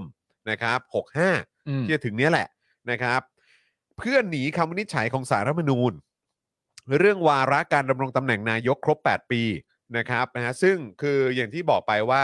ถ้าตามที่มีการคาดการเอาไว้เนี่ยก็คือว่าต้องหมดวาระในวันที่ 24 สิงหาอืม นะครับแล้วก็สารรัฐธรรมนูญก็ควรจะต้องมีคำวินิจฉัยภายในวันที่ 24 สิงหา อืมหรือว่าต้องให้เร็วที่สุดนั่นแหละ ใช่ นะครับแต่เนี่ยคือเอ่อเขาก็พูดถึงว่าพี่เล็กวาสนาเนี่ยแกก็โพสต์ประเด็นเกี่ยวว่าประยุทธ์อาจจะยุบ สภาในวันที่ 22 สิงหาก็ได้อืมอะขอถามนิดนึงก่อนครัได้บไหมคะเขาบอกว่าอ่าถ้าถ้าตามเนี้ยเขาบอกว่าจะยุบเพื่อหนีคำวินิจฉัยศาลถูกไหมคะอือฮึแปลว่าถ้ายุบแล้วศาลไม่ต้องวินิจฉัยแล้วเหรอศาลก็วินิจฉัยต่อต้องไปวินิคจรับฉัยแปลว่าผลแต่ว่าผลของศาลจะมีผลหรือเปล่า ว่าศาลเขาวินิจฉัยอะผลออกมายังไง มันก็ต้องมีผลสิครับ เพราะศาลวินิจฉัยในกำหนดเรื่องตำแหน่งนายกนะฮะอืมเป็นตำแหน่งนายกรัฐมนตรีอะว่าประยุทธ์สามารถดำรงตำแหน่งได้ถึงเมื่อไหร่ เอางี้เอางี้เราเราฟังให้ครบโอเคก่อนโอเคโอเค เราฟังให้ครบก่อนแล้วก็เดี๋ยวเราค่อยเราค่อยมาเคลียร์ข้อสงสัยกัน เท่าที่เราเคลียร์ได้อืม นะครับนะฮะก็คืออย่างที่บอกไป ว่ามีคือพี่เล็กวาสนาเนี่ยกระพือข่าวนะครับว่าจะมีการยุบสภาในวันที่ 22 สิงหา เพราะว่าประยุทธ์เนี่ยจะหนีคำวินิจฉัยศาล อืม ใช่ไหมครับ เพราะอะไรอืม หนึ่งการพ้นตำแหน่งของพลเอกประยุทธ์มาจากสาเหตุว่าครบวาระการดำรงตำแหน่งนายกรัฐมนตรี 8 ปี ก็คือครบในวันที่ 24 สิงหา65อือหือมิใช่ปัญหาความขัดแย้งระหว่างสภากับนายก อืมการใช้อำนาจยุบสภา เพราะตัวเองจะหมดอำนาจ คือการกลั่นแกล้งสภา เพราะพลเอกประยุทธ์แสดงความรับผิดชอบได้ด้วยการลาออกอืมใช่ไหมครับ ตัวเขาเองอะ อืม นะครับก็คือเคลียร์ปัญหาอะไรต่างๆ ได้ก็คือแค่ตัวเองลาออกเออ ใช่ไหมครับนะแล้วก็ ทุกอย่างมันก็จะได้ดำเนินต่อไปได้ อืม เพราะตัวเองอะคือปัญหา ใช่ เพราะตัวเองเนี่ยจะดำรงตำแหน่งครบ 8 ปีใช่ใช่ ไหมครับ ถ้าเกิดยุบสภาเนี่ยก็คือว่าเหมือนแบบถ้ากูไปพวกมึงต้องไปไปด้วยกันด้วยหมด ใช่ ยุบสภาก็คือทำให้มีสภา ใช่ และงานที่ดำเนินการอยู่อย่างหลักๆ เลยก็คือไอ้พรปการเลือกตั้งเนี่ยก็จะ ก็ไปมันต่อก็ไปไม่ได้ต่อไม่ได้เช่นเดียวกัน ใช่แต่ตัวนะครับ มึงคนเดียวอะไปได้ เพราะฉะนั้นมันก็คือจะคือถ้ามองในมุมนี้ก็คือว่าจริง ๆอะมึงลาออกได้ใช่เออ แต่ถ้าเกิดมึงมึงยุบสภาเนี่ยก็คือว่า หยุดอันหมด เนี้ยมันเป็นการกลั่นแกล้งสภา มึงยุบสภามันคือโจ่งแจ้งแล้ว ใช่ แล้วกลั่นแกล้งสภาเนี่ยถ้าในความรู้สึกผมเนี่ยมันก็คือการแกล้งประชาชนนั่นแหละใช่ถูกก็คือนะครับลาออกคนสร้าเดียวงแล้วปัญหาให้กับส่วนรวมอะ ใช่ใช่ แล้วสภามันยังไปต่อได้ไงใช่แต่นี่มันนะครับคือกะเอาไปทั้งยวง ถูกต้องและ 2 ครับ การยุบสภาในระหว่างที่พรปการเลือกตั้งเนี่ยยังไม่มีผลประกาศใช้ จะนำไปสู่สุญญากาศทางการเมือง ว่าแก้รัฐธรรมนูญแล้ว แต่ไม่มีกฎหมายรองรับอืมและไม่มีใครจะดำเนินการต่อ ดังนั้นการยุบสภาเพราะกลัวตัวเองหมดอำนาจ ในอีกมุมหนึ่งก็คือการสร้างวิกฤตทางการเมืองระลอกใหม่ อือหือ คือประเด็นมันคืออย่างนี้ฮะ การยุบสภาของประยุทธ์ถ้าเกิดมันทำจริง ๆ เนี่ย ไม่ต้องไปหาเหตุผลอื่นมาอธิบายเลยฮะ มันไม่มีเหตุผลใด ๆ ที่สมควรเลยฮะอืม มันมีแค่เหตุผลเดียวก็คือการรักษาอำนาจ ยื้ออำนาจตัวเองไว้ยื้ออำนาจแค่นั้นตัวองเลย เท่านั้นเลย เพราะว่าถ้าเกิดจะยุบสภาเพราะแบบการอภิปรายไม่ไว้วางใจ อือหือ ใช่ไหมแล้วแบบว่าเออมันแบบว่าเหมือนแบบได้คะแนนไม่ไว้วางใจเยอะหรืออะไรก็ตามอะไรแบบเนี้ยคือแบบแล้วใช่ แล้วตัดสินใจว่าอ่าโอเคจะคืนอำนาจให้กับประชาชน อันนี้ก็ว่าไปอย่าง ใช่แต่ว่าแต่นี่มันอันนี้ยื้อมาเนี่ยถึง มันก็ผ่านไปแล้ว ใช่ แต่ประเด็นก็คือดูจาก track record ในคำพูดของประยุทธ์ในคำพูดของคอรมอทุกคนเนี่ย มันไม่ได้มีคำพูดไปในทางลักษณะนั้นไงฮะ แม้แต่สักครั้ง ทุกคนต่างก็มั่นอกมั่นใจกับตำแหน่งตัวเอง ใช่ ต่างก็มั่นใจว่าไม่มีใครมาทำอะไรได้ ต่างก็มั่นใจว่ายังไงฉันก็มาคะแนนมาแน่ๆนั่นนู่นนี่อะไรต่างๆกันานาเพราะฉะนั้นคือ จะไปเก็บหลักฐานตรงไหนเวลา ว่ายุบสภา เวลายิ่งผ่านไปแล้วเรามาทราบรายละเอียดเพิ่มขึ้นเพิ่มขึ้นรายละเอียดมันเป็นอย่างนี้อย่างนี้อย่างเงี้ยอืมมันยิ่งทำให้เห็นเลยนะ ว่าตัวแม่งอะเห็นแก่ตัวขนาดไหน ใช่ อืมแล้วก็ถ้าเกิดว่ามันจะยุบจริง ๆ เนี่ย ก็คือรู้เลยว่าพร้อมที่จะสร้างปัญหาเพื่อให้ตัวเองเนี่ยอยู่ในอำนาจถูกก็คือมันก็เป็นการตอกย้ำอีกดอกหนึ่งชัดแล้วฮะว่ามันเป็นคนอย่างนั้นชัดแล้วครับนะครับ ซึ่ง นะอย่างที่ไทนี่ถามไปเมื่อตอนวีคก่อนเนี่ยก็คือตามรัฐธรรมนูญปี 60เนี่ยถ้ายุบสภาแล้วเนี่ยนะครับต้องจัดการเลือกตั้งภายใน 45 ถึง 60 วัน นี่คือตามรัฐธรรมนูญก็คือเดือน60ะครึ่ง ใช่ หรือว่าเอ่อหรือว่า สอง2 เดือนเดือน ใช่ไหมครับ แต่ปัจจุบันเนี่ยพรบการเลือกตั้งยังไม่เสร็จครับ อืม จึงทำให้เกิดสุญญากาศทางการเมืองก็คือ การยุบสภา แต่จะไม่รู้ว่าจะเอากฎหมายอะไรมาใช้เพื่อการเลือกตั้ง อือหือจะใช้ของเดิมก็ไม่ได้ เพราะแก้รัฐธรรมนูญไปแล้ว อ๋อเนี่ย ส่วนทางออกเรื่องนี้เบื้องต้น ยังไม่พบข้อมูลนะครับ ว่าจะใช้วิธีไหน นี่ไง ก็ประเด็นมันอยู่ตรงนี้แหละครับ ก็เนี่ยแหละครับ ประเด็นมันอยู่ตรงการยังไม่พบข้อมูลว่าจะใช้วิธีไหนเนี่ยแหละครับครับ ไอ้ยังไม่รู้ว่าจะใช้วิธีไหนเนี่ยมันคือจุดที่ให้ก่อเกิดสูญญากาศอันดับใช่ หนึ่งเลยฮะเนี่ยมันคือเป็นวงจรอุบาทแกเราต้องมีไอ้พรปเอ่อพรปเลือกตั้งถึงจะเลือกจากการเลือกตั้งได้ อืมแต่เราไม่มีเพราะถูกยุบสภา อืม แล้วมันแล้วเราจะมันไม่มีคนเพื่อมันเลือกมันก็วนอยู่อย่างเงี้ย ใช่ แล้วก็คือผมวงจรรู้สึกว่าอุบาท ถ้าเกิดมันยุบสภาขึ้นมา แล้วมันเกิดเหตุการณ์แบบนี้จริง ๆ เนี่ย เราก็ควรจะต้องแบบว่า เจอไอ้ตู่ที่ไหนต้องตะโกนด่าเลยนะไอ้ตัวปัญหา อือหือมันก็เป็นตัวจริงๆคือปัญหาจริงๆคือฮะคือมันต้องรีบด่าเลยว่าไอ้ตัวถ่วงความเจริญไอ้ตัวสร้างปัญหาจริงอือหือๆเพราะว่าคือ ก็อย่างที่บอกก็คือ 24 สิงหาคือมึงก็ครบ 8 ปีแล้ว อืม ถ้ามึงจะหนอแหนบอกว่ามึงไม่ครบมึงไม่ครบนู่นนั่นนี่อะไรต่างๆ มันไม่ได้ อืม คือแล้วถ้ามึงยุบสภาเนี่ยอันนี้คือมึงสร้างปัญหา คือการยุบสภาไม่ให้กับมีทุกๆคนในประเทศไม่มีหตุผลเนี้ยใดๆเพิ่มเติมอธิบายและในทุกแล้วภาคส่วนด้วยนะ ใช่คือแบบแปลว่ามันจะกระทบในภาคของเศรษฐกิจถูกพาร์ทความเชื่อมั่นของต่างประเทศถูกทุกทุกทุกทุกเรื่องทุกแขนง ทุกทุกมิติทุกแขนงเลยอะ จริง โห แล้วถ้าประชาชนต้องยืดระยะเวลาการเลือกตั้งออกไปนะตอนนี้นะฮะแต่จริง ๆ อย่างไรก็ดีเนี่ยมันณตอนนี้เราก็ยังต้องการข้อมูลเพิ่มเติมอยู่ๆใช่ครับ และณตอนนี้ผมกับคุณจรก็กำลังพยายามติดต่อใช่หลายๆท่านหลายๆท่านนะฮะเออที่จะมาคุยกับเราแล้วสามารถคุยจะเองให้นี้กันหน่อยเนี่ยข้อมูลได้ใช่เพราะว่าถ้าสมมติว่ายุบสภาไปเสร็จเรียบร้อยเนี่ยการยื้อตำแหน่งในฐานะนายกรักษาการหรืออะไรต่างๆนานานั่นนู่นนี่ แต่นายกรักษาการอยู่ได้มันครึ่งก็ควรจะนับว่าเป็นนายกหรือเปล่าวะมเออแล้วถ้าสมมติว่าอันเนี้ย ยุบสภาปั๊บไปเสร็จเรียบร้อยสิ่งที่มันตามมาก็คือว่าเราก็จะต้องเอ่อจัดการเลือกตั้งต่อเรื่องต่างๆนานาก็ตาม แต่หลังจากสารวินิจฉัยมาเสร็จเรียบร้อยแล้วว่าพ้นวันที่อืม24ก็คือหมดไม่ใช่ไหมเนี่ยเมื่อคุณกี้ฮิวคุณโก้ฮิวอะโก้บอกว่ากฎหมายพรบการเลือกตั้งมันผ่านแล้วครับ เอาหารร้อยของกกตยังไงก็ต้องเอาไปให้ ในอ่าเออเออมีการเซ็นรับรอง ในหลวงอะเซ็นรับรองเออนะครับมันมีไทม์ไลน์อยู่เออซึ่งอันเนี้ยผมขอไปเช็คเพื่อความชัวร์อีกทีนะ อืม เพราะว่าคืออย่างที่ผมบอก ในยุคสมัยเนี้ยคือเอาแน่เอานอนอะไรไม่ได้จริง ใช่ ๆ คือแบบว่าบางทีแม่งก็แบบแถแถกอืม แม่งจะเอาให้ได้แบบทั้งๆที่แบบวัดมันไม่สมเหตุสมผลน่ะ เพราะว่าณตอนเออนี้ในความเป็นจริงที่เรารู้ก็คือว่าหลังที่องค์ประชุมมันไม่ครบเนี่ย อืม นั่นแปลว่าตามกฎกติกาก็คือย้อนกลับไปใช้ร่างเดิม คือร่างที่กรกตเสนอผ่านคอรมอก็คือตัวหารร้อยนั่นแหละ อืม เราเข้าใจว่าอย่างนั้น อืม แต่ว่าคือ คือมันก็เป็นเรื่องที่น่าตลกมากในในการพยายามตั้งคิดว่า ไอ้ที่บอกว่าไอ้ร่างหารร้อยมันผ่านแล้วเนี่ย อืม มันผ่านแล้วใช่ไหมมันมันใช่ไงเขาเรียกกันว่ามันผ่านแล้วใช่ไหมเออ มันผ่านแล้วในที่นี้หมายถึงว่า คือเพราะไม่นไม่นสับเออ มันก็จะมีบางคนที่บอกยังยังไม่ผ่านอะไรอย่างเงี้ยคือ เข้าใจไหมอ่าฮะเนี่คืยอลง 46 นาทีที่แล้ว ชวนส่งร่างพรบเลือกตั้งส่งถึงกกตแล้ว อ่าใช่แต่ว่าอันนั้นเราต้ก็องดูคือก่อนว่ายังก็ไงคือต่อ ไปให้เขานั่นไงใช่เออซึ่งพานนี้ก็เดินพาของกกตอีก อืม ใช่ว่าไปยังไงต่อ กกตจะมีแย้งมีอะไรต่างๆนานาไหมซึ่งในความเป็นจริงเราก็วิเคราะห์กันว่ากกตไม่น่าแย้งเพราะในความเป็นจริงมันก็เป็นร่างที่เกี่ยวข้องกับตัวเขาเองเขาก็คงไม่ไม่ไม่ควรจะแย้งร่างตัวเอง แต่ทีนี้ประเด็นมันก็คือว่า ถ้าผ่านแล้วเนี่ย อืม นั่นหมายความว่าไอ้พรปเลือกตั้งเนี่ยเราผ่านแล้วนะอืม เรามีพรปเลือกตั้งแล้วนะ หลังจากนี้เป็นต้นไปเนี่ยไอ้เรื่องเลือกตั้งได้หรือเลือกตั้งไม่ได้เนี่ยจบแล้วนะเพราะยังไงเราเลือกตั้งได้แน่นอน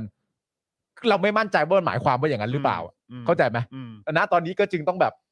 ใช่แล้วก็คือแบบคือคุณผู้ชมคิดดูสิ ว่าพอมันถึงวันที่แบบว่า สมมุตินะ ไอเนี่ยลุกขึ้นมาฆ่าคน แล้ว พอฆ่าคนปุ๊บแล้วก็บอกแล้วก็ออกกฎหมายบอกว่าตัวเองอะการฆ่าคนอะไม่ผิด อืม แล้วก็มีแบบเหมือน เนี่ยเป็นคนมารับรองบอกว่าอ๋อใช่ก็คือไม่ผิด อืม เพราะว่าเขาออกกฎหมายมาบอกว่าตัวเองไม่ผิด อืม แล้วในอดีตปัจจุบันอนะเขาก็ไม่ผิดด้วยนะ อืม อะไรอย่างเงี้ยแล้วแบบ แล้วมันก็เลยทำให้ทุกอย่างมันรวนไปหมดอะอืม เพราะว่า rule of law มันไม่มีอะใช่ แล้วแล้วมันคือมันเละเทะมา8ปดเปีแล้วอือฮึครับ แล้วเนี่ยมันกำลังส่งผลให้เห็นว่า พอกระบวนการยุติธรรม ไม่ว่าจะเป็นระดับแบบของของแบบอะกระบวนการยุติธรรมตำรวจก็ไม่จับกบฏอืมใช่ไหมเรื่องของศาลเสืออะไรต่างๆ ก็ยอมรับอำนาจอืมรัฐประหารซะงั้นอืมแล้วก็มีการรับรองว่าก็เขาเป็นรัฐาธิปัตย์ด้วยอะไรอืมคือแบบว่า มันมันอืมเละ มันเละเทะจริงๆครับ อืม แล้วมันเละเนี่ยมันกำลังส่งผลให้เห็นว่านี่ไงมึงดูสิ อืม แล้วก็คือมึงก็สสบายแฮเลย เข้าใจป่ะก็คือว่าก็เป็นสุญญากาศก็ได้ พวกมึงลำบากพวกมึงซวยก็เรื่องของพวกมึง ใช่ มึงไม่มีสภาสภาทำงานต่อไม่ได้เกิดศูนย์ก็เรื่ยาองกาศของมึง เลือกตั้งสมมติได้หรือไม่ได้ไม่รู้ก็ก็ไม่รู้แต่กูยุบสภาไงแต่กูมองว่าก็มันก็เป็นเรื่องถูกต้องแล้วเพราะกูก็ต้องทำอย่างนี้เพราะกูเสียสละเพื่อชาติใช่อะครวยเถอะจริงๆนะคือคือความน่ากลัวที่มันเกิดขึ้นอยู่นะตอนนี้ก็คือว่า เรามองอะไรที่เรามีความรู้สึกว่ามันใช่แน่อืม ๆ แต่มันไม่ใช่เอาดื้อๆเลย ไม่เอาอืม มันไม่ใช่เลย ใช่ คือณตอนนี้อะอย่างเช่นแบบย้อนกลับไปเหมือนที่คุณฮิวโก้พูดมาที่คุณฮิวโก้พูดว่า อืมอันนั้นมันผ่านแล้ว อืมมันผ่านแล้ว อืมมันผ่านไปแล้ว อืม แต่อยู่ดีๆก็ได้ แต่อยู่ดีๆนะ ตอนนี้อย่างที่บอกไปก็เราก็ยังมีระวีใช่ไหมใช่แล้วก็มีมีประเด็นที่บอกว่าอะก็ต้องไปยื่นสารรัฐธรรมนูญต่อ อ่าก็เดี๋ยวจะไปขัดตรงนี้จะไปขัดตรงนั้น หรือว่าเออแบบว่าก็ต้องฟังตรงนี้ก่อนใช่ เอออะไรสงครามยังไม่จบอย่าเพิ่งนับศพทหาร ใช่ ซึ่งเราก็แบบว่านี่ไงอย่างอย่างที่คุณคุณฮิวโก้บอกมาเมื่อกี้แล้วเราก็แบบแต่คุณฮิวโก้ใช่ ก็คิดดูสิคือเอาแค่ว่าแม่งมีตัวแปรเรื่องของสารรัฐธรรมนูญมา เราก็ต้องมานั่งนั่งคิดกันอีกทีแล้วนะ ใช่ใช่ว่าว่ามันจะเป็นไปตาม ที่มันควรจะเป็นหรือเปล่า เหตุและผลเหรอใช่ อะไรอย่างเงี้ยเพราะว่าอยู่ดีๆ ก็มีหงายการดอันนี้ได้ด้วย เพราะณตอนนี้ก็มีคนมากมายใช่ไหมในฝั่งที่ไม่เห็นด้วยกับกับกับการหารร้อยก็แบบว่า หารร้อยนี่มันไม่ใช่วิธีที่ถูกต้องเลยนะคือ ทุกคนมีเหตุผลอืมของตัวเองอะ อืม แล้ววีพูดเองขั้นตอนแรกไปกกตก่อนหลังจากนั้นรวบรวมสสให้ได้ประมาณทั้งอืมห้าสิบคนบวกอืมสวเจ็ดสิบห้าคนครบจำนวนพอดียื่นในศาลรัฐธรรมนูญวินิจฉัยว่าแบบหารร้อยไม่ถูกต้องหรือเปล่า แล้วก็ต้องไปลุ้นลุ้นสารต่อศาลรัฐธรรมนูญ ศาลรัฐธรรมนูญอะ เออสารรัฐธรรมนูญซึ่งเป็นกลางที่สุดเลยครับ ใช่ฮะ ไม่ยึดโยงไม่ไม่ได้ยึดโยงกับขั้วอำนาจอะไรเลยไม่เออ เป็นกลางอืม อิสระมากแน่นอนฮะครับอืมแล้วก็ให้จัดการอีกที แต่ประเด็นก็คือ มันเหมือนประมาณว่า มนุษย์ทั้งประเทศควรจะเข้าใจตรงกันว่า ประยุทธ์เนี่ย ได้รับการโปรดเกล้าอืมในวันที่ 24 สิงหาคมปี 57 อืม ครบ 8 ปีตามที่รัฐธรรมนูญตอนประยุทธ์เรืองอำนาจเป็นคนร่างไว้เองเนี่ยอืมมันก็ควรจะเป็น 24 สิงหาปี 65 ใช่ แต่ยังมีความพยายามทำความเข้าใจว่า หรือมันเริ่มต้น 57 มันเริ่มต้น 60 หรือมันเริ่มต้น 62 กันแน่นะ ทั้งทั้งที่เรามีความรู้สึกว่า 57 เป็นนายก 57 กูเห็นอยู่มันเป็นตอน 57อืมแล้วมันได้รับการโปรดเกล้ามันเป็นตอน 57 เรามั่นใจ แล้วแล้วคือถ้าเกิดบอกแล้วถ้าเกิดว่ามีการเล่นมุกนะ ว่าอ้าวแต่ว่าตอนนั้นไม่ได้ถวายอะไรปฏิอะไรคำสัตย์ปฏิญาณอะไรอย่างเงี้ย เอเอออก็ก็ยังไม่ได้นับว่าเป็นนายกอะสิ เออแล้วอ้าวแล้วถ้าตอนแล้วถ้าตอนนั้นยังไม่นับว่าเป็นนายกแล้วถือว่าเป็นอะไรอะ เออเข้าใจปะอ่าแล้วถ้านับไปกันแล้วอีก ที่ใช้เงินภาษีของประชาชนใช้งบกลางใช้เงินหลวงใช่ใช้อะไรมันคือต่างอะไร ๆในฐานะใช้เลยอะไร นั่นคือในฐานะบูลลี่เหรอแล้วแบบนั้นคือโอเคเหรออืมเออ นั่นคือเอานั่นคือปกตินั้นก่อนนั้นนั่นคือเราเราเอาคนเถื่อนมาใช้อย่างเงี้ยเหรอ เราเอาคนเถื่อนมาใช้ภาษีประชาชน และนี่ยังไม่นับกลับไปสำคัญมากคือเรื่องปปชนะฮะ เออ ไม่ต้องยื่นทรัพย์สินเนื่องจากรับตำแหน่งตำแหน่งเดิมเดิมภายในหนึ่งเดือนตำแหน่งเดิมคือตำแหน่งอะไรอะอืใช่มตำแหน่งที่ไม่ต้องไม่ต้องยื่นแล้วเป็นตำแหน่งเดิมอะก็ไม่ใช่นายกเหรอ แล้วถ้าเกิดว่าตอนนั้นไม่เห็นด้วย เพราะว่าอืมกลัวว่ามันจะมากระทบถึงตอนเนี้ยคุณก็ต้องยื่นสิตั้งแต่ใช่ตอนนั้นเพราะคุณก็ต้องแบบไม่คุณก็ต้องทักท้วงเปล่า เออ ไม่ได้ มันต้องมานับตอนนี้สิอะไรอย่างเงี้ยใช่คือวันนั้นที่ไทนี่ถามอะ แล้วผมก็แบบ คือกูจะตอบยังไงดีวะ เออ แล้วก็ที่แบบหลาย ๆ คนก็สงสัยคือแบบก็เพราะอย่างนี้ยแหละก็เลยไม่รู้จะให้คำตอบยังไงใช่ไงเพราะว่าใช่ มันเอาเนี่ยมันไม่มีหลักการและไม่มีมาตรฐานในประเทศนี้แล้ว ไม่มันมีที่ไหนที่เราจะต้องมาถกกันเรื่องนี้เนี่ย ใช่ มันมีที่ไหนที่เราจะมาถกกันใช่เรื่องเนี้ยที่มันมันดูเบสิกที่สุดว่าก็อย่างที่คนครบวาระแล้วก็ใช่ ทำเลือกตั้งต่อ แล้วก็มีแคบิเนตใหม่ขึ้นมา ใช่มันก็เหมือนแบบอย่างที่เราคุยกันว่า คือเราต้องมาเถียงกันเหรอว่า1บวกหเท่ากับใช่2หรือเปล่าอะ การที่เราจะเถียงกันเรื่องพวกนี้ได้เนี่ย ปัจจัยที่สำคัญมากก็คือว่าเออเราต้องมีนายกเป็นกบฏและไม่ถูกจับ อืมใช่ เมื่อเรามีนายกเป็นกบฏและไม่ถูกจับอะ เราก็ต้องมาเถียงกันในเรื่องแบบนี้ ใช่ ถ้าเรามีนายกที่ถูกต้องที่เป็นกบฏและถูกจับ คนคนนั้นก็อยู่ในคุก อืม แล้วก็มาวิเคราะห์ตามคำวินิจฉัยว่ามันควรจะติดคุกกี่ปี ตลอดอืมชีวิตไหมหรือประหารชีวิตไหมอืม หรืออะไรต่างๆนานา แล้วถ้าเป็นนายกที่มาจากประชาธิปไตยเรื่องพวกนี้ก็ไม่ต้องตีความ ใช่ หมดวันไหนก็หมดวันนั้นอะอืม เพราะเลือกตั้งเข้ามาแม่งเหมือนกันหมดไง อืม แต่อันนี้ก็คือ เจตจำนงที่ทำให้เราเกิดเรื่องแบบนี้ได้ก็คือว่าต้องมีคนเฮี้ยมาทำรัฐประหารนะใช่ เหตุการณ์ใช่ครับที่บอกแบบนี้ได้ฮะ ไม่คือผมว่ามาไอ้คำว่า ทำรัฐประหารแล้ว คนยอมให้ทำรัฐประหาร ใช่ แล้วก็คือผมคิดว่ามันต้องเอาผิดทั้งคนก่อเรื่องแล้วก็คนสนับสนุนให้เกิดเรื่องด้วยแหละอือฮึ นะครับ เพราะฉะนั้นคือนั่นแหละ ผมหวังเป็นอย่างยิ่งว่าในชีวิตเราเราจะได้เห็นการเช็คบินคนเหล่านี้นะครับ ใช่ครับ นะฮะอะโอเคนะครับ ก็เดี๋ยวเราจะพยายามหาคำตอบมาให้คุณผู้ชม นะฮะให้ได้มากใช่ที่สุดละกันนะครับ แต่ว่าอันนี้คือได้พยายามแล้วนะครับ แล้วก็พยายามจะหาคำตอบหรือว่าหาทางเลือกมาให้ ที่มันฟังดูสมเหตุสมผลแต่มันก็ะครับยังมีอีกฮะเออมันก็ยังมีที่ต้องตามกันอีกเดี๋ยวมันว่าแบบ ยังมันยังหยุดต้องตามไม่ได้อีกเพราะว่าหยุดตมไม่ได้เพราะว่าจริง ๆ ไม่คือได้ อย่าให้มันสะดวก ไม่ได้รู้สึก clarify ไปกว่าวันพฤหัสที่จัดที่แล้วเข้าใจเนกอะปะมันเข้าใจมันไม่ใช่แบบว่าอ๋อโอเคเราผ่านมาหลายวันแล้วแล้วแบบอ๋อเรามีคำตอบ ซึ่งคำตอบเนี่ยยังแบบ ไม่อันนี้วันนี้ที่มามาเล่าให้ฟังเนี่ย ก็เพราะเพราะเล่าว่าคุณถามคือมันยังไม่มีไม่มีคำตออะไรบใช่ผมก็ยังไม่มีคำตอบให้ แล้วก็คือแบบใช่ พยายามหาคำตอบให้เรานะ ใช่ แต่คือแบบคำตอบแต่ละอย่างมันไม่สมเหตุสมผลเลย ใช่ เพราะว่าในเพราะคมัวามนเป็มีนจมัรินงมีเส้นทางที่มันควรจะเป็นของมันอยู่แล้วใช่ เออ และในความเป็นจริงก็คือว่า แต่สิ่งที่เราได้เรียนรู้จากคุณฐานแล้วก็ในความคิดของพวกเราเองก็คือว่า ถ้ามึงยุบสภาเนี่ย มึงก็เป็นบุคคลคนหนึ่งที่ทำเพื่อตัวมึงเอง อย่างที่กูก็รู้สันดานมึงอยู่แล้วอะนะ อืมก็เป็นการตอกย้ำอีกวันหนึ่งแต่ก็ไม่ได้มีข้ออ้างกครั้หนึ่อื่นอะ ไม่เออนะแล้วคนที่ยังรักแล้วยังสนับสนุนคนพวกนี้ก็จะก็ยิ่งมีแปลกๆเข้าไปเรื่อยเลยว่าอืมแบบว่า ยังยังอยู่อีกเหรอคนเนี่ยที่รักแล้วก็สนับสนุนก็ต้องเป็นคนที่เข้าใจว่าก็ฉันชอบเขาอะ อืม ฉันรักของเขาจะผิดจะถูกอะไรต่างๆนานาก็ฉันชอบเขาอะอืม กติกามึงไม่มีอะ ชีวิตมันก็คงสบายดีอะเนอะ ครับผมนะฮะอะงั้นมาดูเดี๋ยวเราอัปเดตประเด็นของนักกิจกรรมที่เอ่อถูกดำเนินคดีทางการเมืองนะครับ แล้วก็ประเด็นของน้องน้องวาริศด้วยนะครับนะที่เราต้องอัปเดตกันนะครับ การถูกเจ้าหน้าที่นะครับเอ่อ คุกคามแล้วก็ติดตามเนี่ยก็เป็นอีกหนึ่งสิ่งนะครับที่นักกิจกรรมต้องเจอกันอยู่บ่อยครั้งนะครับ โดยศูนย์ทนายความเพื่อสิทธิมนุษยชนนะครับ รายงานว่าคุณฟ้าอภิชยานะครับ สมาชิกเครือข่ายรามคำแหง เพื่อประชาธิปไตยถูกตำรวจนะครับสพร่อนพิบูลใช่ไหมฮะจังหวัดนครศรีธรรมราชนะครับ คุกคามถึงบ้าน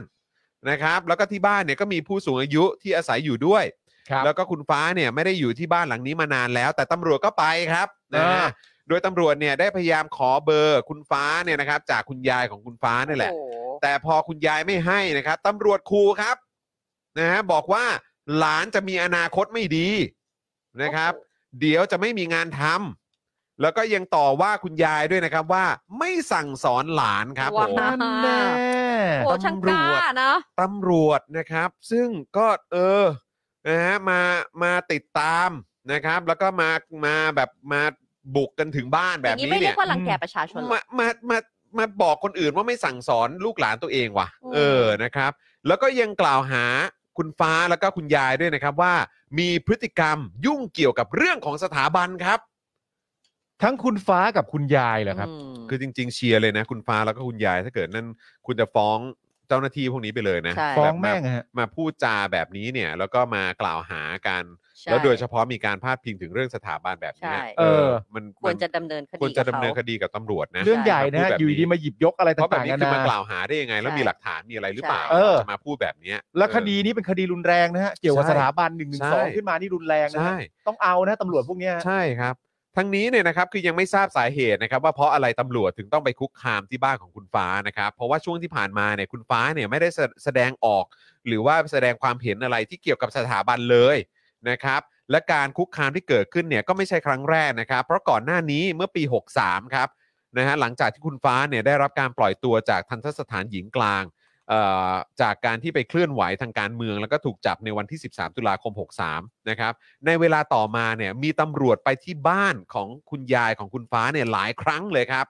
นะฮะเพราะฉะนั้นครั้งนี้ไม่ใช่ครั้งแรกนะครับอ่าคุณยายรับมือเป็นละ คุณยายเนี่ยก็โดนมาหลายครั้งแล้วนะครับ แล้วก็ไอ้การข่มขู่เนี่ย ครั้งก่อนก็มีอืมไม่ใช่แค่ครั้งนี้นะครับ ครั้งก่อนเนี่ยคุณยายก็เจอมาแล้ว ก็ทำมาหลายครั้งนะฮะ ใช่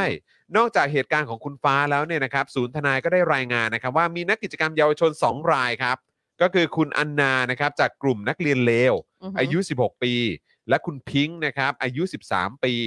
น้องเนี่ยเคยถูกเจ้าหน้าที่อ๋อตำรวจที่นะครับเออเคยถูกเจ้าหน้าที่คุกคามคุกคาม ที่ร้านแมคโดนัลล์เราเคยที่เปิดคลิปอะราชดำเนินมาแล้วใช่ นะครับ ได้เข้าไปร่วมพิธีเจริญพระพุทธมนต์ และทำบุญตักบาตรพระสงฆ์ที่ท้องสนามหลวง เพื่อถวายเป็นพระราชกุศลเนื่องในวันที่ 12 สิงหาคมที่ผ่านมา แต่กลับถูกเจ้าหน้าที่ตำรวจ ควบคุมแล้วก็ลากตัวออกนอกพื้นที่จัดงานครับ นั่นทำไมอะ แน่ตำรวจตำรวจเนี่ยบอกกับ 2 คนว่ากิจกรรมที่จัดขึ้นเนี่ยเป็นกิจกรรมเฉพาะ VIP เท่านั้นครับโอ้อ่าน้องนะครับ ไม่ใช่ VIP น้องไม่ใช่ VIP น้องเป็นแค่ประชาชนเจ้าของประเทศเท่านั้นแหละ เป็นเพียงแค่เด็ก 2 คน คนหนึงก็ 16 ปีกับ 13 ปี พวกอ่า คุณน่ะไม่ใช่ VIP ใช่ ก็เลยโดนลากตัวออกไปจากงานน้องะครับเป็นเพียงแค่เด็กอายุ 13 ปีที่เธอเคยถูกคุกคามที่ร้านแมคโดนัลล์เท่านั้นเองครับนะผมครับ นะฮะก็เจ้าหน้าที่เนี่ยบอกว่าตำรวจเนี่ยบอกว่า เฮ้ยไม่ได้ ตรงนี้มันเป็นกิจกรรมเฉพาะ VIP เท่านั้น อืม ก็ให้เข้าพื้นที่ไม่ได้ พอคุณอันดาและคุณพิงค์เนี่ยไม่ยอมนะครับตำรวจจากสอนอชนะสงครามก็ควบคุมตัวไป โดยการลากทั้งคู่ออกจากพื้นที่ ครับ ก่อนจะนำตัวขึ้นรถตำรวจครับ อืม แล้วก็พาออกไปจากสนามหลวงนะครับ ซึ่งคุณอันดาเนี่ยเล่าว่าระหว่างที่ถูกกันตัวให้ออกจากพื้นที่เนี่ย ก็ถูกเจ้าหน้าที่ยึดโทรศัพท์ โดยไม่มีหมายค้นก่อนจะคืนให้ในเวลาต่อมา อืมแหม ทำทุกอย่างตามหลักสากลจริงแล้วถ้าเกิดว่ายึดมือถือนี่เราต้องเช็คด้วยไหมครับว่าตำรวจนี่ลงเพกาซัสหรือเปล่า อืม ใช่ มันลงกันยังไง เพราะว่าก็หลังจากที่มีการอภิปรายไม่ไว้วางใจมาเนี่ย ผมก็ตั้งตั้งข้อสังเกตเลยว่าเวลาเจ้าหน้าที่ยึดเอาไปมือถือไปเนี่ย คือทำอะไรกับมือถือเราหรือเปล่า อ๋อมันน่ากังวลฮะ น่ากังวลอยู่แล้ว เพแล้ว ราะว่าตำรวจบ้านเรานี่ไว้ใจไม่ได้แล้วประเด็นคือในสภาตอบไม่เคลียร์ด้วยฮะครับผมเดี๋ยวคนนั้นบอกมีคนนั้นบอกไม่มีนั่นนะสิ งงกันไปหมดแล้วก็ฮะ ทำไม่ทำทำเฉพาะเรื่องนั้นเฉพาะเรื่องนี้ แล้วก็ทำมีเฉพาะ อยู่ดีๆก็บอกไม่มีอะไรไม่มีโอ้ยยังไงแล้วก็เอาไว้ม่รู้ จับแค่เรื่องนี้เออเรื่องเดียวใบที่เห็นเป็นใบแค่การเสนอขายมาไม่ได้แปลว่าเรามีหรือใช่ซื้อแล้วใช่อะไรก็ไม่รู้เออเออโอเคปลอมนะครับปลอม ทั้งนี้นะครับศูนย์ทนายก็ระบุนะครับว่าคุณอันนาและคุณพิงค์เนี่ยเป็นนักกิจกรรมเยาวชน ซึ่งอายุต่ำกว่า 18 ปีที่ออกมาเคลื่อนไหวเพื่อเรียกร้องสิทธิทางการเมือง และสิทธิของนักเรียนอยู่อย่างต่อเนื่อง โดยทั้งคู่เนี่ยเป็นนักกิจกรรมที่มีรายชื่อติดอยู่ในบุคคลเฝ้าระวังพิเศษครับ และเป็นภัยความมั่นคงของรัฐครับ เป็น blacklist คุณผู้ชมครับ คุณผู้ชมครับ เด็กอายุ 16 กับ 13 ปีครับ เป็นภัยความมั่นคงของรัฐ แล้วก็อยู่ใน เรียกง่าย blacklist ๆคือเป็น blacklist แหละใช่นะครับน้องอันนากับน้องครับ พิงค์จากกลุ่มนักเรียนเร็วอายุ 16 ปีครับคุณผู้ชมฮะ ใช่น้องพิงค์อายุ 13 ปีครับ ครับ เป็นภัยต่อความมั่นคงครับผม ครับผมเป็นบุคคลเฝ้าระวังพิเศษ และเป็นภัยต่อความมั่นคงนะเป็นครับ แบล็คลิสต์ของประเทศไทยเราเลยนะครับครับโอ้ผมโหและยังเป็นนักกิจกรรมที่ถูกเจ้าหน้าที่นอกเครื่องแบบ และตำรวจติดตามคุกคามมากที่สุดในรอบปีที่ผ่านมาด้วยนะครับ อายุเท่าไหร่นะคะ อุ้ย13กับ13ครับผมเออ โโหครับผมสุดยอดไปเลยครับ คุณผู้ชม คุณผู้ชม ครับผจมริงๆ คือแบบ คือ ฝ่ายความมั่นคงตำรวจอะไรต่างๆ บ้านเราเนี่ยคือ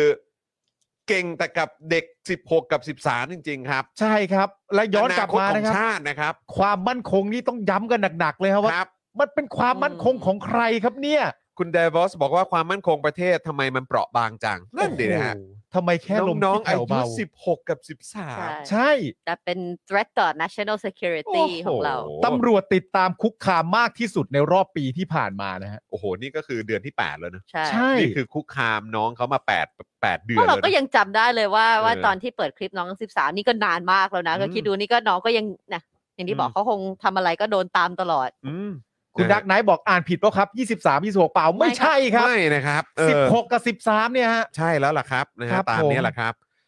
แล้วก็แน่นอนนะครับ อีกหนึ่งเยาวชนนะฮะคนรุ่นใหม่อนาคตของชาตินะครับนะฮะอีกหนึ่งคนนะครับที่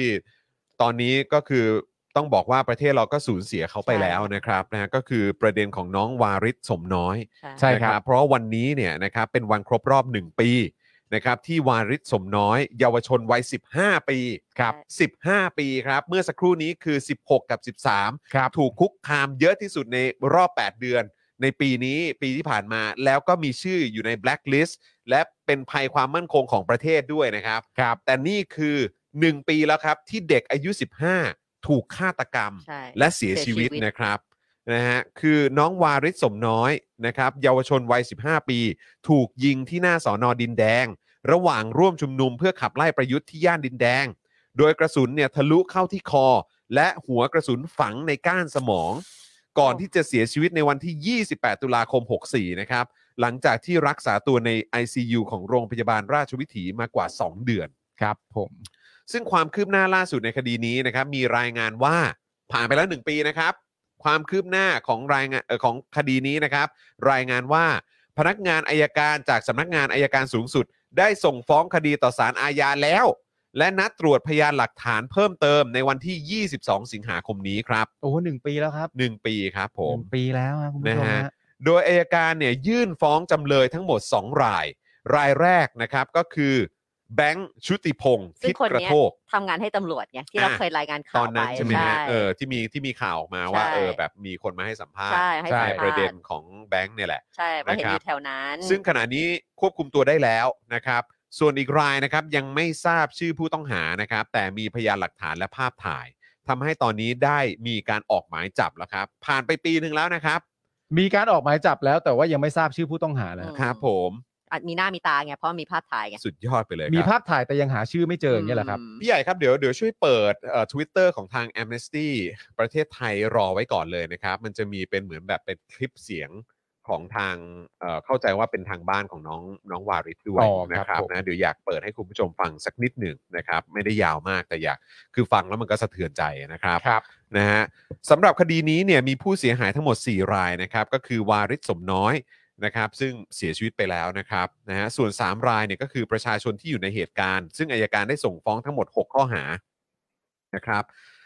เอ่อก็คือร่วมกันฆ่าผู้อื่น ร่วมกันพยายามฆ่าผู้อื่นโดยเจตนา ร่วมกันใช้กำลังทำร้ายผู้อื่น ร่วมกันมีอาวุธปืนและเครื่องกระสุนปืนไว้ในครอบครอง โดยไม่ได้รับอนุญาต ร่วมกันพกพาอาวุธปืนติดตัวไปในเมือง หมู่บ้าน หรือทางสาธารณะ โดยไม่ได้รับใบอนุญาต และไม่มีเหตุสมควร และร่วมกันยิงปืนโดยใช้ดินระเบิดนะฮะโดยใช่เหตุในหมู่บ้านหรือที่ชุมชนครับครับนะฮะโดยก่อนหน้านี้เนี่ยนะครับเว็บไซต์ decode plus เนี่ยนะครับ ซึ่งติดตามคดีของคุณวาริศน้องน้องวาริศมาโดยตลอดเนี่ยนะครับได้ลงพื้นที่เพื่อไปหาเบาะแสเกี่ยวกับแบงค์ชุติพงศ์โดยได้รับข้อมูลจากประชาชนในพื้นที่นะครับอย่างที่อ๋อนี่ไงไทนี่เออ อัปเดตเออเมื่อสักครู่นี้นะครับว่าแบงค์เนี่ยเคยทำงานให้กับตำรวจสอนอดินแดง อือฮึและมีคนบอกว่าแบงค์เป็นเด็กตำรวจ ใช่ แต่สอนอดินแดงไม่เคยออกมาชี้แจงใด ๆ ในประเด็นนี้นะครับ ซึ่งถ้าเกิดไม่จริงก็ออกมาบอกได้ใช่ นะครับ แต่นี่คือไม่ออกมาชี้แจงอะไรเลย นะครับ อีกทั้งสำนักอายการเนี่ยต้องส่งหนังสือทวงถามไปที่สอนอดินแดงกว่า อือฮึ 5 ครั้งนะครับ ใช่ครับ จำเพื่อให้ได้ส่งสำนวนการสอบสวนเพิ่มเติมครับ ใช่ คือทางอายการเนี่ยต้องส่งหนังสือทวงถามไปที่สอนอดินแดงถึง 5 ครั้งเลยนะฮะครับ เพื่อให้ส่งสำนวนการสอบสวนมาหน่อย อืม โดยพันตำรวจโทโสพลแย้มชมชื่นนะครับ รองผู้กำกับการสอบสวนสอนอดินแดงให้เหตุผลที่ส่งสำนวนการสอบสวนเพิ่มเติมล่าช้าว่าสำหรับผม การทำอะไรที่รีบร้อนเกินไป อาจจะเกิดปัญหาขึ้นได้ เพราะการเร่งรีบอาจก่อให้เกิดความผิดพลาด และยังบอกว่าคุณไม่ต้องกลัว ผมเชื่อเออคุณไม่ต้องกลัว ผมเชื่อเรื่องความยุติธรรม คนเราถ้าทำไม่ถูกต้องจะต้องถูกพระเจ้าลงโทษ เจอผมคงไม่มาทำบาปเพราะเรื่องไม่เป็นเรื่อง ผมจะไม่เข้าข้างใครทั้งนั้น เธออยู่วันที่ฉันอ่านข่าวนี้ปะหรือว่าอืมอันนี้คือตอนที่เธอเป็นโควิด อยู่ วันนี้เธออยู่ปะอยู่อืม เพราะว่าเพราะว่าจำได้เหมือนเหมือน คือนานแล้วนะนี่คือหลายเดือนมากเลยแต่ว่าแบบ มันมันโอ้โหยังเป็นอะไรคำพูดเดิมโอ้โหคือยังอะไรเป็นคำพูดเดิมคือจะยังให้เป็นจะให้รู้สึกยังไงกับคนที่ชื่อว่าโสพลแย้มชนั่มนน่ะชื่สินที่ออกมาบอกว่าเฮ้ย ไม่ต้องกลัวหรอกคือ ไม่ต้องพูด ทำก็ทำไปเลยอะทำก็ทำไป แล้วทำอะไรก็คือทำในลักษณะประมาณว่า ถ้าคุณจะไม่ต้องพูดอะไรแบบนี้เลยนะ ถ้าอายการไม่ต้องส่งหนังสือไปทวงถามถึงถึงห้าห้าครั้ง ครั้ง ห้าใช่ครั้งแล้วสิ่งที่คุณควรจะมาพูดเนี่ยก็คือควรจะมาบอกเหตุผลว่าทำไมมันถึงช้า ใช่ และทำไมเขาต้องทวงคุณมาคุณมาถึง 5 ครั้งไม่ใช่พระแต่เจ้าไม่ลงใช่โทษ ไม่ใช่มาพูดว่า คุณไม่ต้องห่วงหรอกผมไม่ใช่คนแบบนั้นหรอกผมเป็นคนดี ผมแบบว่า เออ ผมไม่ทำ ผมไม่ทำบาปหรอกอะไรแบบเนี้ยเออ มันเกี่ยวอะไรมันก็เหมือนแบบหมาที่ไหนสักตัวบอกว่าคุณไม่ต้องห่วงหรอกผมสวดมนต์ทุกคืนเออ ไม่ไม่ได้ต่างกันนะ คือมันไม่ประเด็นคือมันไม่ใช่คำตอบไหมฮะใช่ คุณจะสวดมนต์คุณก็สวดมนต์ไป คุณจะครับทำอะไรคุณก็ทำไปมันเป็นแต่เรื่องส่วนตัวของคุณ มันเรื่องส่วนตัวแต่มันไม่ใช่คำตอบต่อเหตุการณ์นี้ ถูกช่อง ว่าปัญหามันคืออะไรใช่ ทำไมคุณถึงต้องให้เขาทวงถามถึง 5 ครั้ง เออ แล้วทำไมมันถึงทำงานช้าแบบนี้เมื่อเขาคุณทวงต้องมาถาอมธิบายว่า มันช้าเพราะอะไร เมื่อเขาทวงถามไปแล้วห้าครั้งคำตอบที่คุณได้กลับมาก็คือว่าไม่ต้องกลัวผมยุติธรรม อืม ไม่เกี่ยว ใช่ อืมไม่เกี่ยวไม่เกี่ยวครับ บ้าหลอน หลอนมาก ไม่เกี่ยวเลยครับ อืมนะฮะอะ เหลยอีกนิดนึงค่ะ โดยหกโมงวันนี้ค่ะพี่จอน วันนี้เนี่ยตอน6โมงเย็นนะครับ ซึ่งก็เอ่อเพิ่งผ่านมาเมื่อสักครู่นะครับนะฮะเอ่อ ก็มีการจุดเทียนแล้วก็วางดอกไม้ เพื่อรำลึกถึงเหตุการณ์ของน้องวาริศสมน้อยด้วย ที่บริเวณหน้าสอนอดินแดงนะครับ ซึ่งเป็นจุดที่น้องเขาถูกยิงนี่ค่ะพี่จอนครับส่งนกให้น้องาใช่ครับผมโอ้ให้ไทน้อง นี่เออนะครับ ขอบคุณไทนี่ด้วยนะคสักรับเกิดตัวแทนรายการบินไปบอกน้องว่าเรากำลังพเรายายาม ส่งเสียงให้น้องอยู่นะส่งอยู่นะนะ ครับ แล้วก็เอ่อเมื่อกี้อะเอ่อของ Amnesty อะผมอยากให้พี่ใหญ่ช่วยเปิดคลิปเสียงเมื่อสักครู่นี้หน่อยอะอันนี้แหละครับเออนะครับ พอจะเอ่อแชร์เสียงได้ไหมครับ กระบวนการยุติธรรมมันคงจะต้อง มีความยุติธรรมสำหรับครอบครัวเล็ก ๆ ของเราบ้างผมไม่แน่ใจว่เราไม่ได้เป็นเป็นคนมีชื่อเสียง แต่เราคือผู้สูญเสียเหมือนเหมือนกันคดีมันเงียบมาก เงียบจนแม่รู้สึกว่า ลูกแม่จะต้องตายฟรีๆเหรอโดยที่แม่ไม่รู้เลยว่าใครเป็นคนร้ายที่ยิงน้อง คนที่ยิงเขาไม่ละอายแก่ใจบ้างเหรอว่าเขาสร้างบาป ว่าเขาสร้างตาบาปไว้ในใจครอบครัวหนึ่งแม่อยากจะถามคำถามแทนน้องเหมือนกันว่าน้องไปทำอะไรให้ ลูกแม่ไปทำอะไรให้ ถึงเอาชีวิต ลูกแม่ไปขนาดนี้ เขาไม่ได้เอาแค่ชีวิตลูกไปนะ เขาเอาชีวิตคนในครอบครัวไปหมดเลย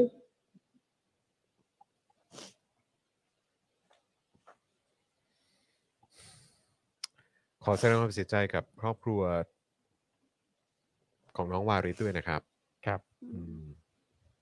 มันนี่มันคือสิ่งที่มันเกิดขึ้นกับประเทศเราจริง ๆ เนาะใช่ครับ แล้วก็ที่ผมสะเทือนใจเนาะ เมื่อกี้เนาะอืม เราเราในฐานะที่เราเป็นแบบพ่อแม่เนาะใช่ครับคือเข้าใจความรู้สึกแบบคุณแม่เลยอะมเอาทิชชู่ให้คุณไทนี่หน่เออยอได้ไหมพี่ใหญ่ครับขอทิชชู่หน่อยนะครับ แล้วก็คุณผู้ชมพันตำรวจโท โสพลแย้มชมชื่น รองผู้กำกับการสอบสวนสอนอดินแดงครับขอบคุณค่ะพี่ใหญ่บอกว่าสำหรับผมการทำอะไรที่รีบร้อนเกินไปจะเกิดปัญหาได้ เพราะเร่งรีบอาจก่อให้เกิดความผิดพลาด คุณไม่ต้องมากลัว ผมเชื่อเรื่องความยุติธรรม คนเรา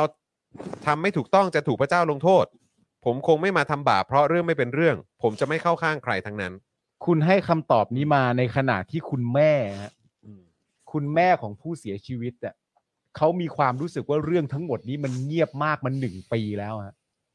เขาเสียลูกไปปีหนึ่งแล้วจากการถูกยิงนะฮะจากการฆาตกรรมอะครับ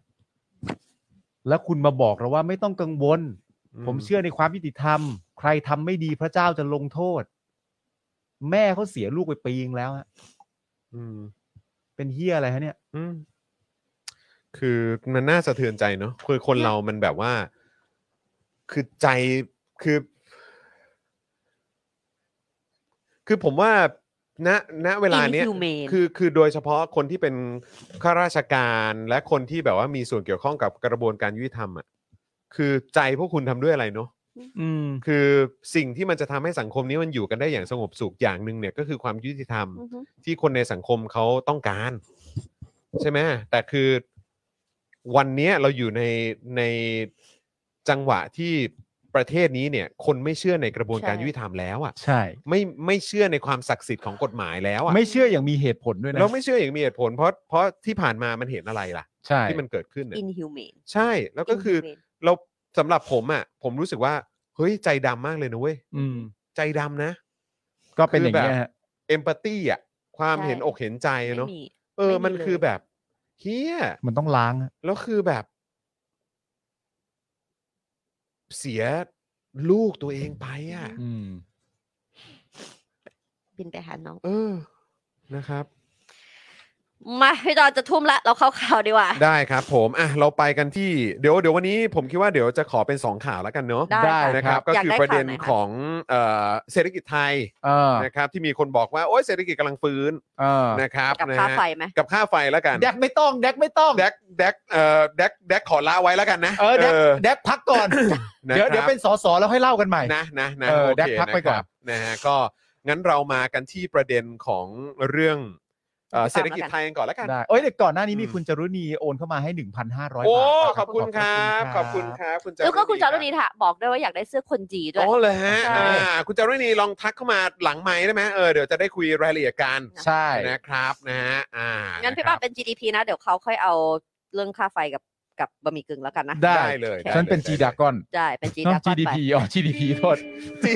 จีดากอนกับ GDP มายังไงวะไม่รู้มันตัว G เหมือนกันเอาแค่นั้นเหรอไม่ไม่ไม่กูกูพยายามจะดึงอะไรให้เมียกูเริ่มแบบว่าอ่โอเคโอเคกูกูเข้าใจ กูมึงมึงรู้ทางกูอยู่แล้ว กูรู้กูรู้มึงรู้ทางอยู่กูแล้วเลยช่วยเสริมให้ไงกูพยายามจะทำอะไรก็ได้ว่า เอ้ยเมื่อไหร่เออเขาจับจับเอ้ยจับเออเออนิดนึง ผมหยิกเจ็บไหมฮ่าเฮ้ยอะโมติวะได้ ไปเลย ไปเลย เดี๋ยวไม่ถึงนะเฮ้ยเฮ้ยเฮ้ยเอามามา เป็นเมียกูไม่หาได้ไงเออเอออย่างงี้เว้ยมันต้องดึงกลับมาเออเว้ยต้องดึงดึงกลับมา เอเอออ ดึงกลับมา เออ มามาช่วยช่วยช่วยยิ้มหน่อยได้ไหมจ๊ะยิ้มหน่อยไหม เช่วยยิ้มหน่อยได้ไหมจ๊ะยิ้มให้กับฉันหน่อย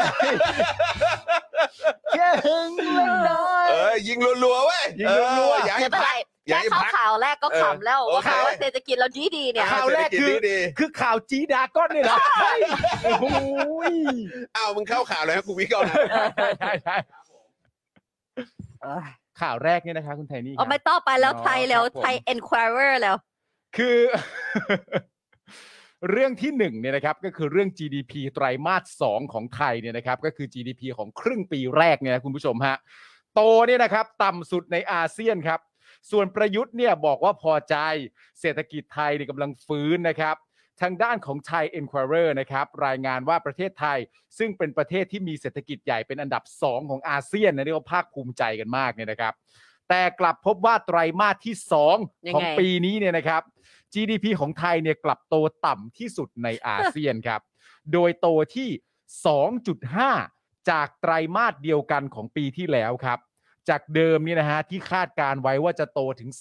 3.1อืมไปไม่ถึงครับคุณผู้ชมฮะห่างไกลด้วย ไม่ใช่ว่าไม่ไม่ใช่เฉียดด้วยนะ เป็นแค่ 2.5 เท่านั้นเองนะครับอืมผม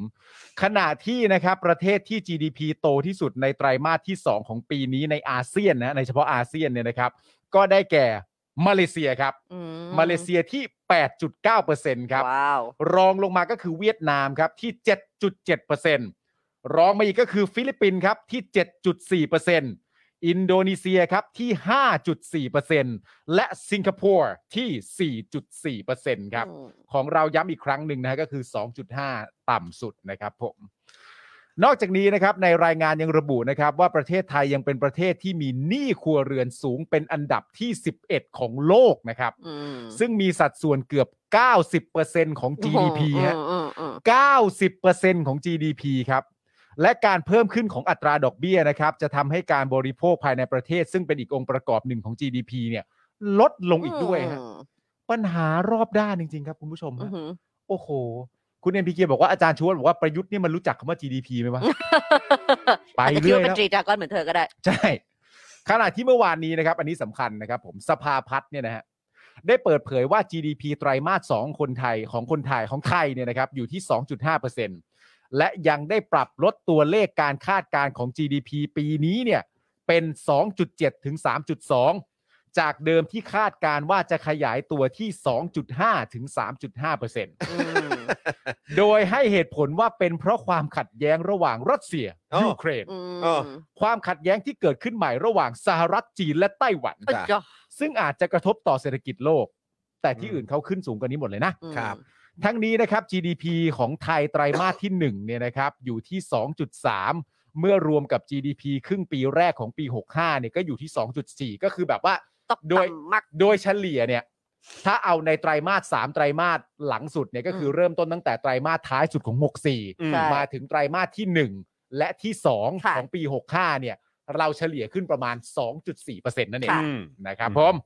ซึ่ง2.4ประยุทธ์เขาดีใจประยุทธ์เขาใช่ดีใจนะครับผม โดยคุณดนุชาพิชยนันท์ครับอืมเลขาสภาพัฒน์เนี่ยนะครับ ระบุว่าเศรษฐกิจไทยมีแนวโน้มจะฟื้นตัวดีขึ้นอ่าอืมในช่วงหลัง ครึ่งหลังของปีนี้ ซึ่งซึ่งประเด็นความตลกกันเลยรู้ป่ะ ฮะประเทศไทยเราอะไม่ว่าจะ GDP เป็นยังไงก็แล้วแต่เนี่ยเขาจะเคลมครึ่งปีหลังเสมอนะ เพราะว่า เห็นไหมล่ะ เห็นไหมไอแบบตว่า อนนี้เนี่ยมันตอนเป็นต้นลักเนี่ยษณะนี้อยู่ เออ ไอ้ครึ่งแรกแต่ไอ้ครึ่งหลังเนี่ย มันเป็นช่วงแห่งการต้มใช่เตี้ยว แบบอืมเดี๋ยวมันจะเข้ามามันลุมมาตุ้มกันแล้วเออขึ้นสูงมากเอเลยอเดี๋ยวมันจะฮอตมากเลแล้วย พอไม่ได้ขึ้นมาทีนึงก็แบบสงครามเนี่ยนะเออหรือไม่ก็แบบ ใหญ่มากนะ เรื่องของความก้าวหน้าทางเศรษฐกิจมันก็ไม่ได้ใช่ว่าจะดีเสมอไปใช่ เออ แต่เราก็อยู่ในเกณฑ์ที่เราพึงพอใจจ้ะ ก็จะอย่างนี้ตลอด จ้า ใช่อืม นะครับผมก็คืออ่าช่วงครึ่งปีหลังเนี่ย เพราะมีแนวโน้มว่าอันนี้ยังไง ช่วงครึ่งปีหลังเนี่ยมีแนวโน้มว่าจะมีนักท่องเที่ยวเดินทางเข้ามาในประเทศไทยมากขึ้น อืม ซึ่งคาดการณ์ว่าจะมีนักท่องเที่ยวจากต่างชาติเข้ามาในไทยในปีนี้นะ ครับ 9.5 ล้านคนเลย โอ้ขนาดนั้น จากเดิมที่คาดการณ์ไว้ 7 ล้านคนเนี่ย ไม่เอาแล้วคาดการณ์ใหม่เป็น 9.5 ล้านคนเลย อืม และคาดการณ์ว่าจะมีรายรับจากนักท่องเที่ยวมากขึ้นอืม จากเดิมนะครับ คาดการณ์รายได้ท่องเที่ยวปีนี้เนี่ยนะครับ จะอยู่ที่ 5.7 แสนล้านบาทครับ เวลาเขาใช้คำว่าคาดการณ์อะ เราเชื่อได้ขนาดไหนวะก็ แล้วโดยเฉพาะแบบกับการที่อยู่กับไอ้ไอ้ดูเฮียพวกนี้มาเนี่ยใช่คือครับแบบว่า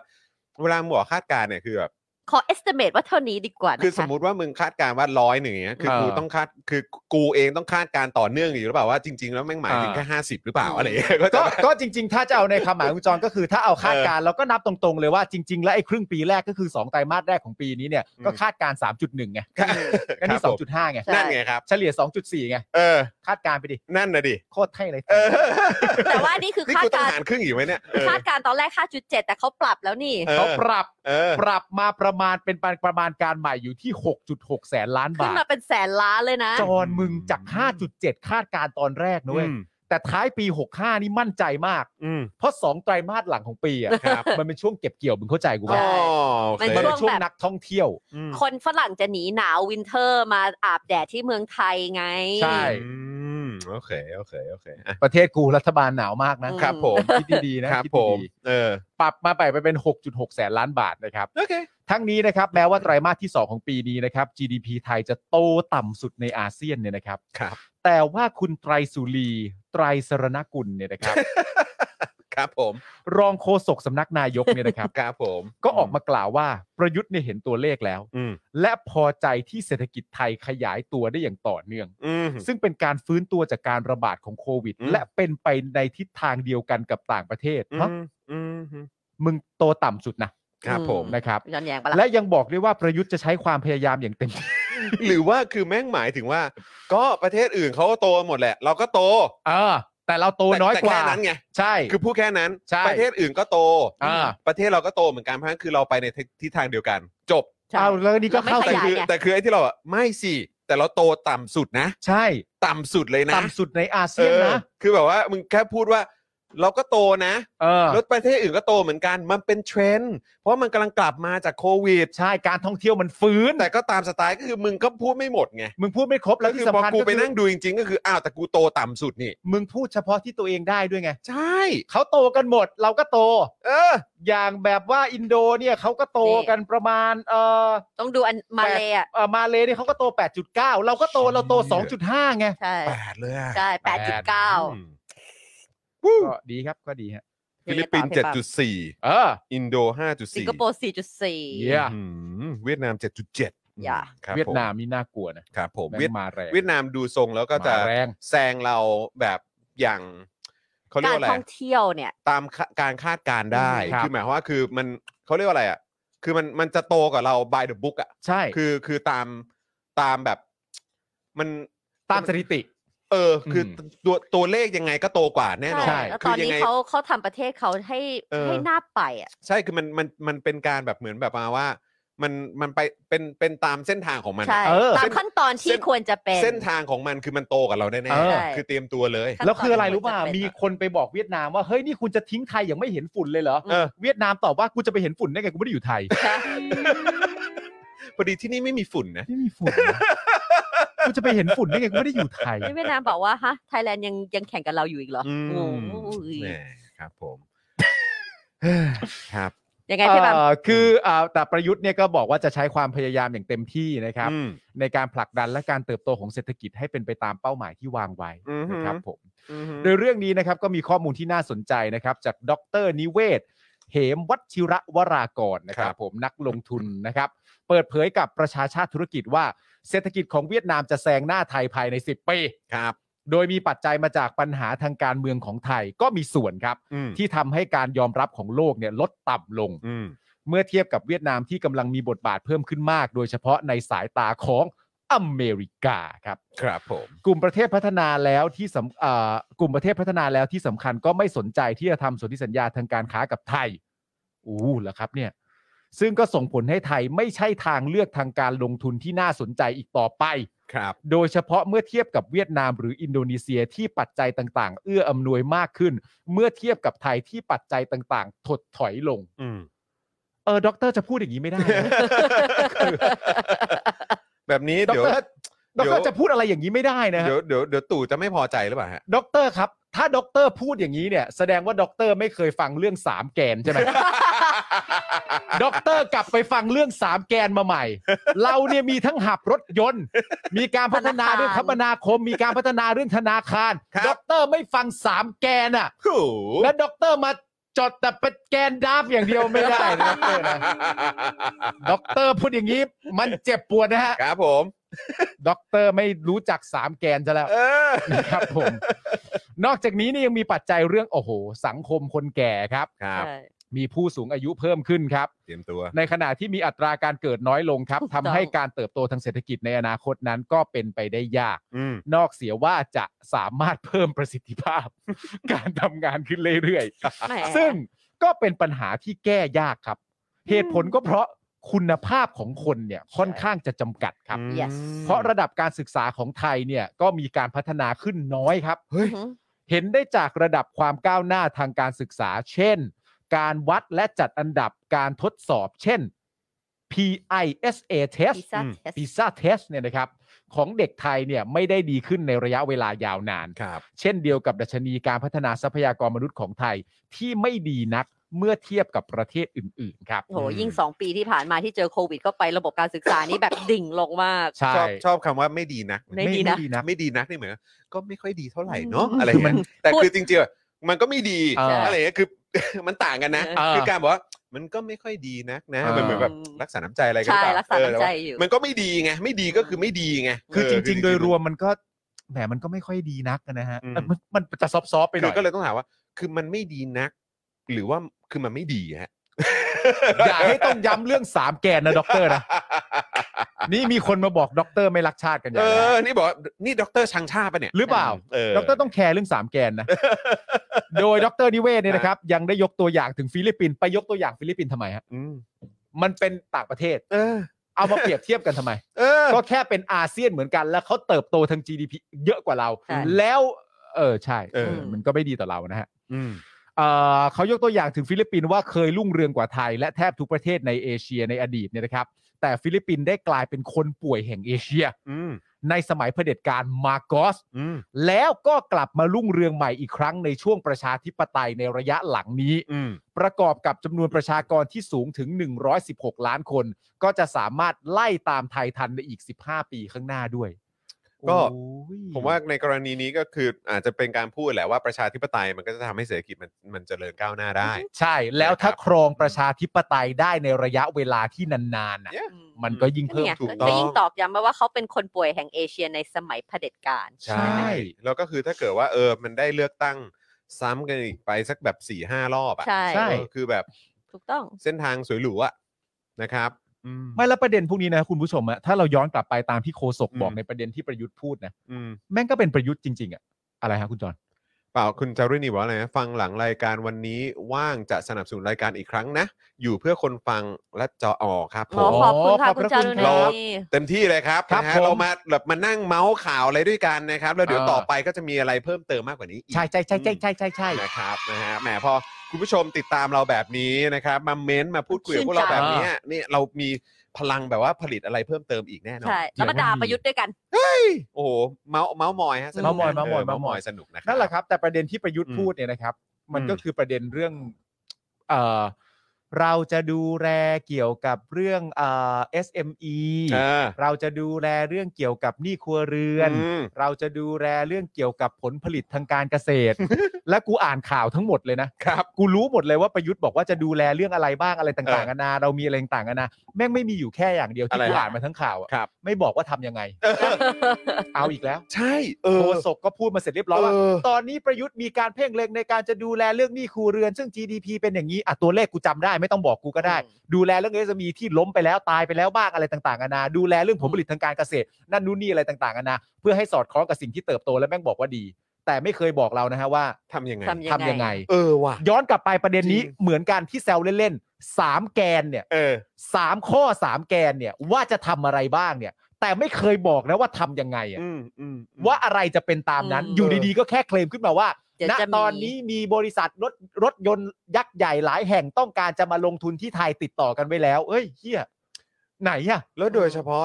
ผู้นำประเทศที่อยู่ในยุคสมัยที่เศรษฐกิจตกต่ำและต้องการประชาชนต้องการความเชื่อมั่นและมั่นใจอะไรต่างๆ เยอะแยะมากมายอะอืม วิธีการอย่างหนึ่งเนี่ย ในการรับมือและการแก้ปัญหาเนี่ยก็คือต้องบอกว่า เออ เราจะทำแบบนี้จะนะ ทำอย่างไร อืม ขั้นตอนมันจะเป็นอย่างไรวิธีคร่าวๆ หรือวิธีการอะไรก็ว่าไปอย่างก็ว่าใช่ไปอีกเพื่อที สร้างความเชื่อมั่นให้ซึ่งกับมัประชาชน มันไม่ใช่แค่สร้างความเชื่อมั่นให้กับประชาชนเท่านั้นนะ ก็คือว่านักลงทุนต่างชาติ หรือว่านักใช่ลงทุนในประเทศก็จะได้รู้ว่า เออ มัน อะไรมันน่าทำอะไรมันน่าไปสนับสนุนอะไรน่าไปลงทุน เอออะไรน่าสนใจ อะไรน่าตื่นเต้น ใช่ ตลาดมันจะมีมูมันคึกอะไรคักยังไหมไงบ้างยังไง อะไรอย่างเงี้ยเออเออแต่นี่คือแบบ แม่งบอกอย่างเดียวว่ามีอย่างนั้นเออกูรู้นะว่ามีปัญหาอะไร อ่า เป็นอย่างนี้ใช่แล้วก็เป็นอย่างนี้เท่านั้นเป็นอย่างนี้ใช่เออแต่เราก็รู้รู้เรากำลังเอ่อให้คนไปศึกษาอยู่อ่า ไปดูอยู่กำลังศึกษาเรื่องนี้กำลังดูเรื่องนี้อยู่แต่คือแบบว่าแล้วไงต่อ มึงไม่มีอะไรเพิ่มเติมให้กูเลยเหรอเออคุณเอ็มพีเกียบอกว่ารอโทนี่มาบอกคืนนี้ อ๋อเออต้องว่ะรอฟังคืนนี้โทคืนนี้มีก่โทนี่อีกใช่ไหมอืมเออพิธีกรนะคภาบคสนามของเราอ้าวก็เมื่อกี้ก็พูดถึงความตกต่ำทางเศรษฐกิจที่เราต้องกังวลกันนะครับแล้วทางก็ GDP แต่เศรษฐกิจดีขึ้นนะ ตามตามที่ประยุทธ์บอก ตามที่ประยุทธ์บอก ใช่เออเรามาดูเรื่องค่าไฟกับบะหมี่กึ่งดีกว่าครับผมมานะคะดูเรื่องปากท้องปากท้องค่าครองชีพกันดีกว่าครับ นะคะอะอ่าแม้ว่าก่อนหน้านี้นะคะสำนักงานคณะกรรมการกำกับกิจการพลังงานหรือกกพ อืม จะเลื่อนการแถลงขึ้นค่า FT โดยอ้างว่าประยุทธ์มีคำสั่งให้ไปหามาตรการช่วยเหลือกลุ่มเปราะบางก่อนอืมแต่ล่าสุดนะคะ Facebook กกพได้โพสต์ระบุว่า เดือนกันยายนถึงธันวาคมปี 65 นี้นะคะ จะปรับเพิ่มค่า FT อีก 68.66 สตางค์ต่อหน่วยครับอืมรวมเป็นค่า FT ทั้งสิ้น 93.43 สตางค์ต่อหน่วย ส่งผลให้อัตราค่าไฟค่าไฟฟ้านะคะ เฉลี่ยอยู่ที่หน่วยละ 4.72 สตางค์ครับซึ่งตัวเลขนี้นะคะ เป็นตัวเลขที่กกพบอกว่าเป็นการบรรเทาผลกระทบของประชาชนแล้ว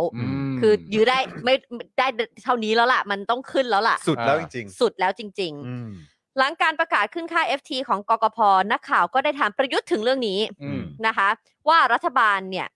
ได้ให้หลักคิดไปแล้ว ทำอย่างไรให้ประชาชนเดือดร้อนน้อยที่สุด เพื่อเหตุผลความจำเป็น สภาพคล่องทุกคนต้องเข้าใจ มันขึ้นเป็นสตางค์อืมมันขึ้นมันก็ต้องขึ้นอืมแต่ขึ้นจากอะไรก็ต้องดูสาเหตุแห่งปัญหา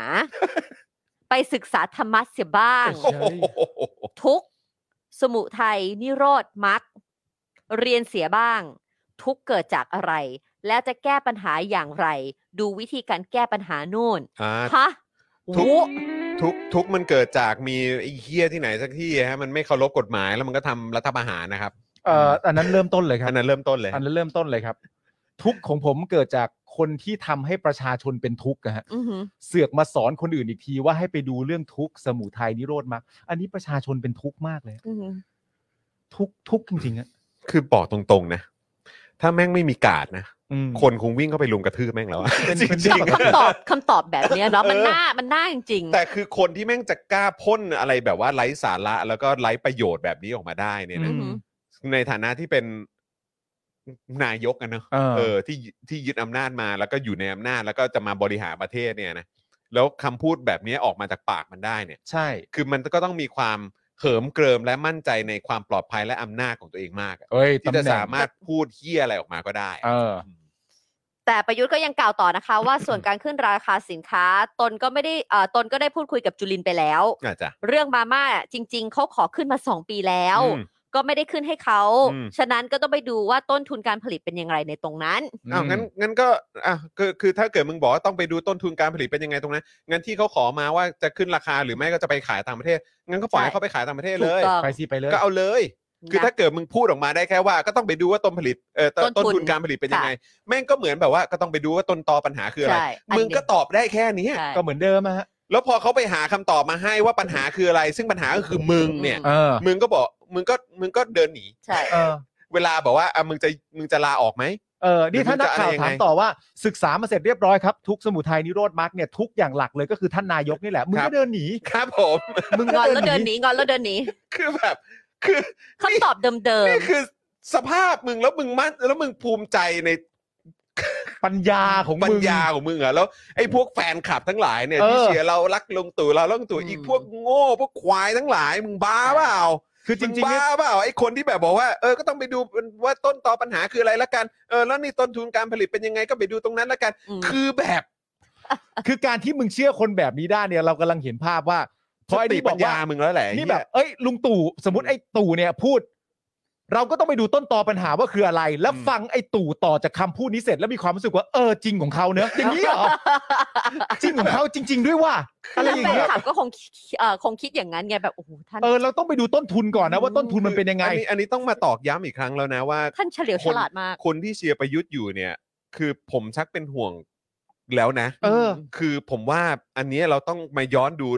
อันเนี้ยไอ้ประเด็นเรื่องสติปัญญาเนี่ยเราต้องมาคุยกันแล้วนะใช่ใช่จริง ๆ นะ อันนี้เรื่องใหญ่นะ ถ้ายังสามารถสนับสนุนคนแบบนี้ได้อยู่เนี่ยใช่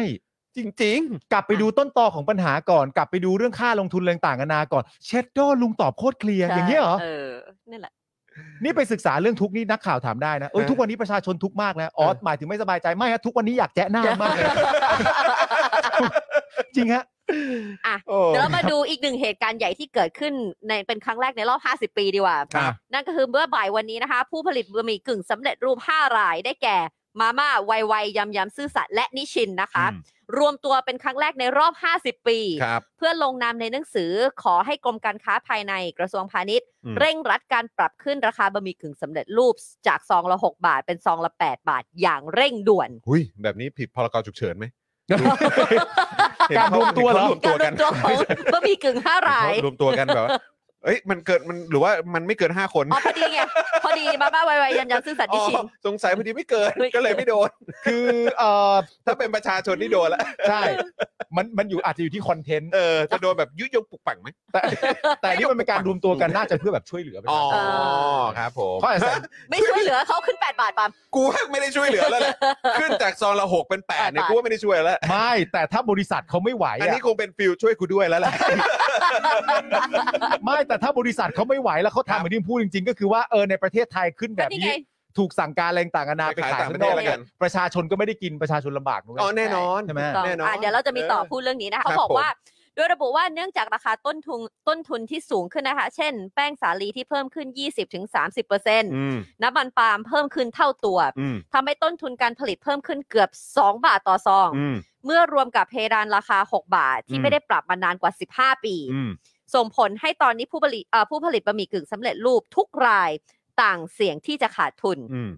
และบางรายเริ่มขาดทุนแล้ว อย่างอืมเช่นไวๆและยำยำๆ ที่เริ่มขาดทุนในบางเดือนแล้วอะก็นี่ไงก็ที่ประยุทธ์บอกว่าเอานี่ไงก็ไอ้เรื่องอะไรบะหมี่กึ่งเนี่ยเออต้นไปดูซิว่าต้นทุนการผลิตเนี่ยปัญหามันอยู่ตรงไหนนี่ไงอันนี้ไงเขาเขาบอกก็แล้วมาบอกครบหมดเลยชัดครบเจแล้วนด้วยนะครับขาดทุนแล้วครับ ซึ่งก็ผมว่ามันก็ต้องมีในพาร์ทของเกี่ยวกับพลังงานอือหือด้วยอยู่แล้วถูกต้องนะครับใช่แล้วไอ้คำตอบที่มันจะต้องมาเคลียร์กันด้วยเนี่ยอือหือนะครับ ก็คือไอ้ที่วันก่อนเนี่ยที่บอกว่าเอ่อ หน่วยงานที่เกี่ยวข้องกับพลังงานใหญ่ๆของบ้านเราเนี่ยอือหือเออที่แบบว่ากำไรเป็นหมื่นล้านเนี่ยเออ มันยังยังไงไงสิเออ ใช่ อืมครับผม นะคะซึ่งทั้งนี้นะคะ หากยังไม่มีการปรับราคาขึ้น ผู้ผลิตบะหมี่กึ่งสำเร็จรูปบอกว่าจะมีการปรับการลงออกไปขายที่ต่างประเทศมากขึ้น อืม เช่น ผู้ผลิตของมาม่านะคะ บอกว่าบริษัทได้ปรับสัดส่วนการส่งออก เพิ่มจากเดิมร้อยละ25เป็นร้อยละ30อืมเพราะขายได้ราคาดีกว่าถึง2เท่า คือไปขายที่ต่างประเทศดีใช่กว่าเพราะตลาดต่างประเทศเป็นตลาดเสรีอืมหากไม่ได้ปรับราคาขึ้น คงต้องส่งออกเพิ่มขึ้นเป็นร้อยละอืม40และจะทำให้ไม่มีการวางจำหน่ายในบางช่วง และบอกด้วยว่าของแพงดีกว่าของขาดอืมอืมนะคะทั้งนี้จุรินทร์อืม จุรินทร์นะคะ ก็เป็นรัฐมนตรีทางกระทรวงพาณิชย์นะคะครับก็ได้กล่าวถึงเรื่องนี้ว่าส่วนตัวมองว่าอาจจะขอปรับราคาเนี่ยมันมากเกินไปครับผมอะแล้วไงครับเขาตรึงมา 2 ปีแล้วนะ ผมครับแนะนำให้คุณจุลินเนี่ยไปใส่กางเกงขาสั้น เสื้อเสื้อเชิ้ตแขนสั้นเออนะฮะแล้วก็ไปเดินซูเปอร์อ๋อแล้วก็ใช่ไปลองดูราคาเออเท่าไหร่กันบ้างแพนะเป็นยังไงนะแซะอะยังไงมันเท่าไหร่กันบ้างก็นะเออเนี่ยแหละเออเนี่ยแซะมันจะเท่าไหร่นะเออมันเพิ่ง 8 เดือน 8 มาใช่ไหมอืมเดี๋ยวก็เนี่ยแหละเดี๋ยวไปดูเป็นยังไง ผมแนะนำให้คุณจุรินทร์ใส่กางเกงขาสั้น ครับ ถอดรองเท้าใส่เสื้อกล้ามแล้วเดินเข้าวัด แบบกูเป็นชัดชาติ เป็นชัดชาติดีกว่า ดูดีกว่านะอ๋ออะปรับส่วนปรับราคามากเกินไปเหรบออกว่าส่วนตัวอืม มองว่าการขอปรับราคามันมากเกินไป อืมเพราะจะกระทบผู้บริโภคซึ่งเป็นผู้ที่มีรายได้น้อยมากเกินสมควร อ้าวแล้วผู้บริโภคเนี่ย ซึ่งเป็นผู้มีรายได้น้อยเนี่ย เออ คือแบบว่าอยู่กันมา 8 ปีกับเอ่อหัวหน้ารัฐบาลที่อืมคุณเนี่ยก็ยกมือสนับสนุนให้เขาเป็นนายกเนี่ย เออเออและเพิ่งพูดเมื่อกี้แล้วด้วยแล้วทำว่าไมเศรษฐชีกิวิตจเขาดีถึงไม่ดีอะใช่แต่อืมเศรษฐกิจดีนะเออเศรษฐเศรษฐยักิงจไงดีแล้วมันคือยังไง ใช่ ซึ่งทั้งหมดแต่ทั้งหมดทั้งมวลนี้นะคะครัก็บขึ้นอยู่กับกรมการค้าภายในที่จะต้องดูแลเรื่องต้นทุนกลับไปเรื่องต้นทุนอีกแล้วเหรอะค่ะ ก็พูดอยู่แค่นี้ แล้วก็วนกันอยู่แค่อนี้ย่าเอออย่าทำเลยแต่ก็ต้องดูต้นเอทุน อแล้วก็ต้องย้อนกลับไปถามประยุทธ์ประยุทธ์เออก็ต้องไปดูต้นทุน เนี่ยพอพอปัญหาเขาบอกอยู่ว่า ที่ไหนก็กูบอกแล้วว่าต้นทุนมันแพงขึ้น 20 3เออ30เปอร์เซ็นต์แป้งสาลงแป้งสาลีครับ อะไรต่างๆ เหล่านี้ก็คือกูรู้แล้วว่ามันคืออะไร อืมกูแต่พวกมึงอะแก้ยังไงกูไม่รู้จะแจงให้พวกมึงฟังมากกว่านี้ไปได้อย่างไรแล้วตนะลครับกเนอะเหมือนพูดกับพูดกับกำแพงอะใช่ เออ เนอะเออ พูดไปแล้วมันก็กระเด้งออกไป ใช่ เป็นกำแพงเมืองจีนด้วยนะกำแพงเมืองจีน ทางด้านเอ่ออธิบดีกรมการค้าภายในบอกว่าเรื่องนี้นะคะ ก็ยังอยู่ในการพิจารณาจ้ะเพื่อให้เป็นธรรมกับทุกฝ่ายอ๋อเหรอฮะเงื่อนไขหลักการอ๋อครับให้วินวินอ๋อแต่ยังไม่อนุญาตให้ขึ้นราคาตอนนี้อ๋อครับ ผม แล้วมันวินวินยังไงวะ ไม่รู้ไม่รู้ ก็พูดว่าเออต้องให้มันวินวินนะแต่ตอนนี้เจรจาอยู่เจรอยู่เออเดี๋ยวต้องแก้ไขแหละเอเอออแต่จะเพิ่งมันมีวิธีแต่ยังเดี๋ยวไม่รู้กลับไปดูต้นทุนการผลิตก่อนใช่ครับผมนะครับผมจ้ะ แต่ณตอนนี้ยังไม่อนุญาตให้ขึ้นราคาครับขณะที่วันนี้นะคะยังมีอีกประเด็นหนึ่งก็คือคอรมอมีมติเห็นชอบร่างพรกให้อำนาจกระทรวงการคลังค้ำประกันเงินกู้ให้กองทุนน้ำมันวงวงเงินไม่เกิน1จุดแสนห้าล้านบาท1.5เออ1.5แสนล้านแสนล้านบาทโอ้โหระยะเวลาบังคับใช้ 1 ปี ซึ่งสาเหตุการออกพรกดังกล่าว สื่อรายงานว่าเนื่องจากปัจจุบันกองทุนน้ำมัน ขาดสภาพคล่องอย่างหนักทราบครับทราบนะคะ จนมีสถานะติดลบทราบณครับวันที่ทราบครับ14 สิงหาคมปีเป็นแสนล้านเลยนี่ใช่ครับ ใช่ไหมเท่าไหร่ฮะ65สูงถึง 117,394 ล้านบาท ครับผม แบ่งเป็นบัญชีน้ำมันดิบติด ติดลบ 76,518 ล้านบาท ครับ และบัญชี LPG ติดลบ 48,876 ล้านบาท โอ้โห นี่ลบทุกตับเลยนะเนี่ยลดทุกอันเลยค่ะ โอ้โหลบลบเป็นบวกป่ะฮะ ไม่ใช่ครับไม่ใช่ลบลบก็ลบเลยฮะ อ๋อโอเคลบลบเขาก็ลไม่บเลยฮะ cancel it out พี่จอ๋ออน โอเค ครับผมขณะที่อ่าแผนการกู้เงินเพื่อเสริมสภาพคล่องนั้น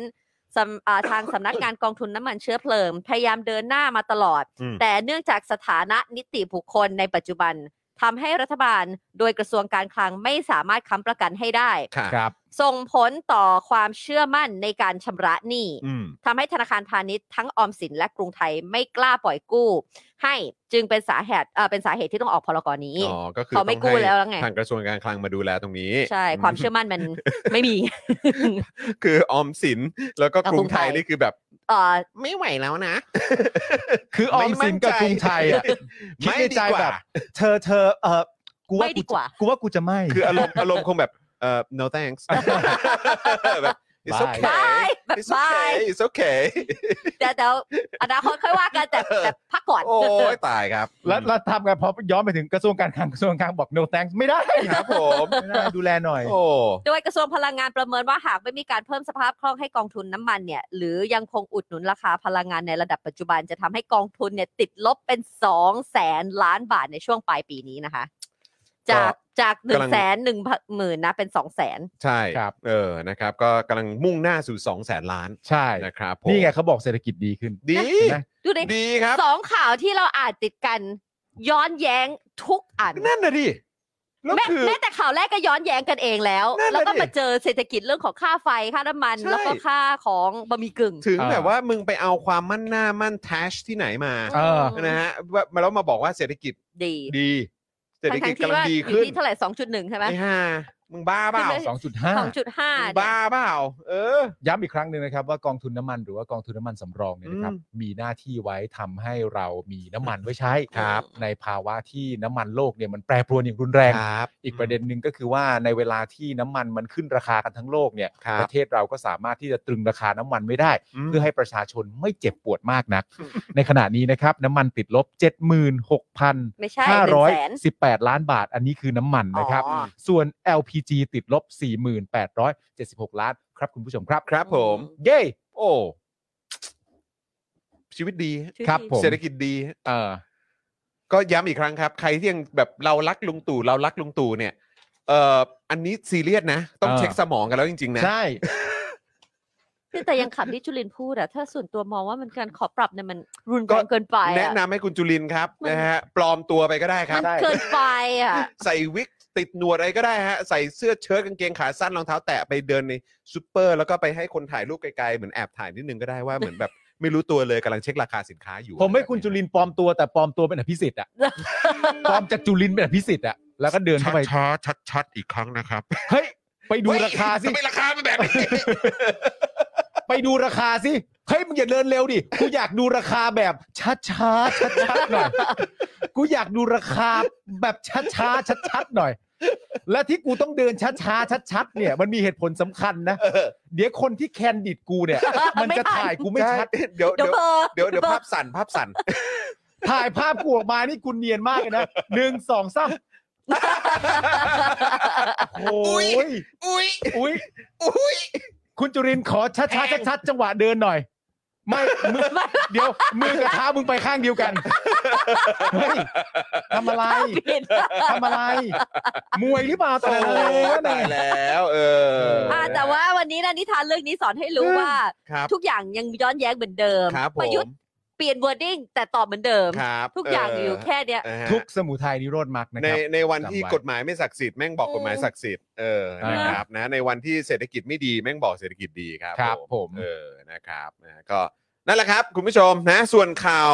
พี่แดกนี่ก็เดี๋ยวเดี๋ยวเดี๋ยวพรุ่งนี้มามามาเล่าแบบคร่าวๆ เพิ่มเติมให้ละกันโอ้พี่แดกไม่มีอะไรซับซ้อนเอฮะอนะแค่ครับเขาปลื้มปริ่มใช่น้ำตาคลอปริมปริมปริมน้ำตาจะไหล อืมเป็นอะไรมองดีบนใจอย่างเหรอเงี้ยที่คุณภูริพัฒน์บอกว่าไอ้ท่าท่าเช็คราคาเมื่อกี้นึกว่าท่ากดกาแฟของชวนอุ๊ยนี่พักนี้เขาเป็นอะไรฮะทางชของอบพรรคฉี่ทางของพักทางของพักไม่ใช่ทางของฝุ่นนะนี่ทางของพักจริง ๆ ไม่ใช่ทางของฝุ่นด้วย ไม่ใช่ทางของฝุ่น แต่ประเด็นคือแบบชี้แล้วถ้าคุณผู้ชมไม่รู้จะไปใส่คำพูดว่าอะไร เออ จะเป็นแบบว่า อุ๊ย ราคาขึ้น เออ อุ๊ย ชงกาแฟเออไม่ต้องฮะ อะอันนั้นมันจะรวมความเป็นพักไม่ได้ ครับ ให้คุณทำท่าชี้แล้วใส่คำเต็มๆเลย อุ๊ย บอยคอรดได้เลย จบเลย อุ๊ย บอยคอรดจแม่งบดีกว่าเลย เออนะครับนะฮะอะคุณผู้ชมนะครับแหมวันนี้โอ้โหเนี่ยจะทุ่มครึ่งแล้วนะครับครับนะเดี๋ยวจะส่งเอ่อบ้านเจนอักสองกลับไปเจอน้องเอริแล้วนะคครัรับบนะฮะรอคุณพ่อคุณแม่อยู่นะครับนะพี่ใหญ่เองก็กลับบ้านไปเจอเอ่อคุณภรรยากับคุณลูกด้วยเหมือนกันนะครับนะฮะเออพรุ่งนี้เรามีถ่ายเจาะใช่ไหมครับพี่ใหญ่ครับ มีครับ อ่าพรุ่งนี้เรามีถ่ายเจาะนะครับ โอเคเพราะฉะนั้นสัปดาห์นี้เดี๋ยวเราก็จะได้กลับติดมาตามนะครับกับเจาะข่าวตื้นในวันศุกร์แล้วครับนะครับ แล้วก็เอ่อพี่ใหญ่เนี่ยก็เพิ่งเช็คคิวของเอ่อ Spoke Dark Talk ไป อุ๊ยอุ๊ยอุ๊ยอ่าอุ๊ยอุ๊ยนะครับอุ๊ยก็เร็วๆนี้ก็จะมีแขกรับเชิญครับ มาให้ติดตามกันด้วยนะครับนะแล้วก็อย่างที่บอกไปว่าเมื่อวานนี้นะครับเพิ่งถ่ายถกถามกันไป อ่า เพราะฉะนั้นก็จะโอ้โหทยอยตอนนี้มีจะมีคอนเทนต์ใหม่ๆออกมาอย่างสม่ำเสมอรันแล้วเรานะต้องครัรับนแล้วช่วงเนี้ย นะเพราะฉะนั้นคุณผู้ชมก็ ฝากติดตามมันด้วยนะครับ ฝากกดไลค์กดแชร์กันด้วย ใครยังไม่ได้ดูสป็อคดักทอตอนล่าสุดที่เป็นเอ่อผมคุณปาล์มแล้วก็คุณปลื้ม นะครับ ก็ฝากไปติดตามกันด้วยนะครับ หรือแม้แต่ว่าย้อนกลับไปเทปอาจารย์ลอย ซึ่งใช่แบบว่าได้เจอหลายคนที่เขาอยู่ใน academic เออ เขาก็แบบอุ้ยได้ดูแล้วแบบใช่ผมก็ ดีจัง ผมก็ไม่นึกเลยนะว่าแฟนคลับแกเยอะโอ้แฟนคลับเยอะแล้วหลากหลายด้วยอืม ในใช่หลากหลายวงการ ใช่ ในแวดวงธุรกิจ แวดวงแบบว่า พวกเอ่อค้าขายแวดวงนักเอ่อวิศวกรแวดเออออะไรคือมันใช่ กว้างไกลมากครับใช่เออนะก็เลยรู้สึกว่าโหอาจารย์ลอยนี่แฟนญาติเบสผมใหญ่ก็เป็นจริง แฟนคลับอาจารย์ลอยใช่แบบว่าใช่ไหมเอ้ยได้เห็นว่าใช่เอ้ยได้สัมภาษณ์อาจารย์เลยนั่งดูแม้กระทั่งนั่นไงในสายแบบเอ่อ สายบุญน่ะอืม อ่า สายพระพุทธศาสนา อ่าก็มีเป็นแฟนของอาจารย์มีเยอะเหมือนกันมีครับมี เออเห็นในคอมเมนต์ก็มีเยอะสุดมาก มากอะขอบคุณเอ่อขอบคุณพี่ดำด้วยนะครับ ที่โพสต์ลิงก์ไว้ให้นะครับ ผมนะตอนเอ่อของคุณปลื้มนี่คือ คุณปลื้มระบายความในใจขวาบริสุทธิ์มันหยุดไม่ได้ เฮ้ยเทปคุณปลื้มนี่คนก็ชอบเยอะนะชอบเยอะฮะแล้วก็ไป comment กันได้นะครับนะฮะส่วนคุณนี่ แพมบอกว่าเทปคุณปลื้มผมดูแล้วดูอีกครับพี่จอห์นใช่ไหม โอ้สุดยอดเลยมันนะฮะ นะมิสเตอร์บูชิโดบอกว่าคุณปลื้มนี่มันจัดเอ้ยเออแม่ต้องมี part two แล้วล่ะ อันนี้อันนี้ต้องเชื่อคุณคุณมิสเตอร์แล้วแหละ เพราะว่าคือชื่อว่าบูชิโดนี่ก็นักสู้แหละอืมใช่ นะฮะเพราะฉะนั้นคือเทปนี้น่าจะมันจริง part two ต้องมีแล้วแหละพี่จอห์นเออสงสัย เพราะว่าอย่างที่บอกนะ ซึ่งหลังก็คุยกันหลังไหมค์ว่าแบบจริง ๆ มีประเด็นอยากคุยแต่ว่า อีกเยอะ อีกเยอะมากแต่ว่าแค่แค่สอง subject ที่คุยในเทปก็แบบก็ปาไปที่แต่ละคนต้องไปทำภารกิจกันต่อแล้วผมอะ คิดว่าคุณปลื้มนี่คุณจะเชิญมาแบบรายเดือนไหมใช่ เข้าใจปะเออ แขกประจำแขกประจำ เดือนนี้เรามาคุยกันหน่อยไม่ใช่ไหมเออคุณปลื้มอัป เดตไหมเข้าใจปะมันคือมันต้องเป็น feel นี้ป่าวะ หาหาหารูปมาติดในบ้านเพิ่มได้ยังคุณปลื้มหาเป้าหมายของคุณปลื้มเจอหรือยัง อัปเดตหน่อยสิ ใช่แบบว่าเป็นไงบ้างเออ แล้วคุณนะปื้มจะไปร้องคาราโอเกะไมค์วนกับผมได้หรือยังใช่คุยกันเลย คุณปื้มเป็นรูปนั้นในบ้านได้ยังอะไรอย่างเงี้ยเออเนาะเลือกเลือกรูปตัวเองได้ยัง หรือใช่ อาจเดือนละเดือนละครั้งอาจจะถี่ฮะไป เพราะว่าอาจจะต้องใช้เวลาในการค้นหาอาจจะสองเดือนครั้ง ตกตกตะกอนหน่อยเออตกตะกอนหน่อยนี่มีคนถามว่าสรุปคุณปาล์มเล่นหนังเรื่องอะไร บอกบอกชื่อได้ยังหรือว่าต้องอุบซีไว้รีก่ส์อน ซีรีส์ค่ะซีไม่รีใช่ส์ ซีหนังรีส์ครับชื่อบ้านโชคดีครับบ้านโชคดี ใช่ครับ จะมาประมาณเมื่อไหร่เขาจะได้แบบทราบ ยังเลไม่ยครับรู้เดี๋ใช่ยวไหมผมรู้แล้วผมจะมาบอกโอในรายเคการกทีโอเค นะครับแล้วก็อย่าลืมติดตามผลงานครูทอมด้วยนะ ใช่แล้วนะคบรู้สึกละครก็จะมีปิดกล้องแล้วด้วยนี่ มีตัวซีรีส์อะไรที่เป็นแบบเอ่ออะไรอะ 609 หรืออะไรสักอย่างเนี่ยอันนั้นอ่า ปิดกล้องไปแล้ว 609เบสแล้วก็แล้วก็สตอมีรี่งานอันนึเยงอะชื่ออะไรนะ บุษบา บุษ ลุยบุษบาลุยไฟลุยเออใช่ไหมบุษบาลุยไฟเออแล้วก็เดี๋ยวรอดูกันได้นะครับนะฮะอ่าก็ยังไงก็ฝากติดตามผลงานนะครับของอ่าเหล่าพิธีกรของเรากันด้วยนะครับ ครับผมนะฮะอะโอเค คุณผู้ชมนะฮะวันนี้หมดเวลาแล้วแหละนะครับ เดี๋ยวส่งบ้านเจรักสองกลับไปเจอสาวน้อยสุดน่ารักน้องเอริก่อนละกันนะครับนะพี่ใหญ่ก็กลับบ้านพักผ่อนด้วยนะครับนะพรุ่งนี้เดี๋ยวเราเจอกันกันตอนอ่าช่วงช่วงเย็นนะครับพรุ่งนี้เป็นคิวผม คุณปาล์มครูทอมแล้วก็ครูทอมนะ คุณไทนี่พฤหัสนี่ยังไงไม่หรือละว่า เออเดี๋ยวรอดูเขาลยก่อนแล้วเดี๋ยวถ้าเกิดว่าอะปาล์ม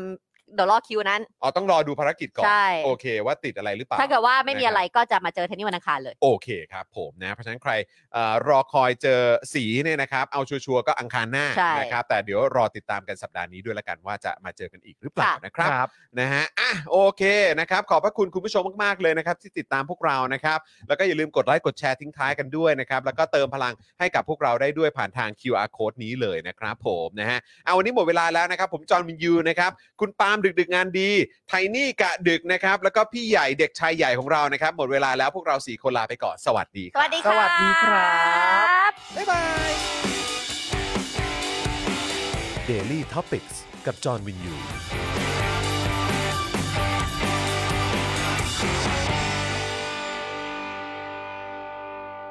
supporter supporterพวกเราอยากได้ supporter supporter supporter พวกเราอยากได้ supporter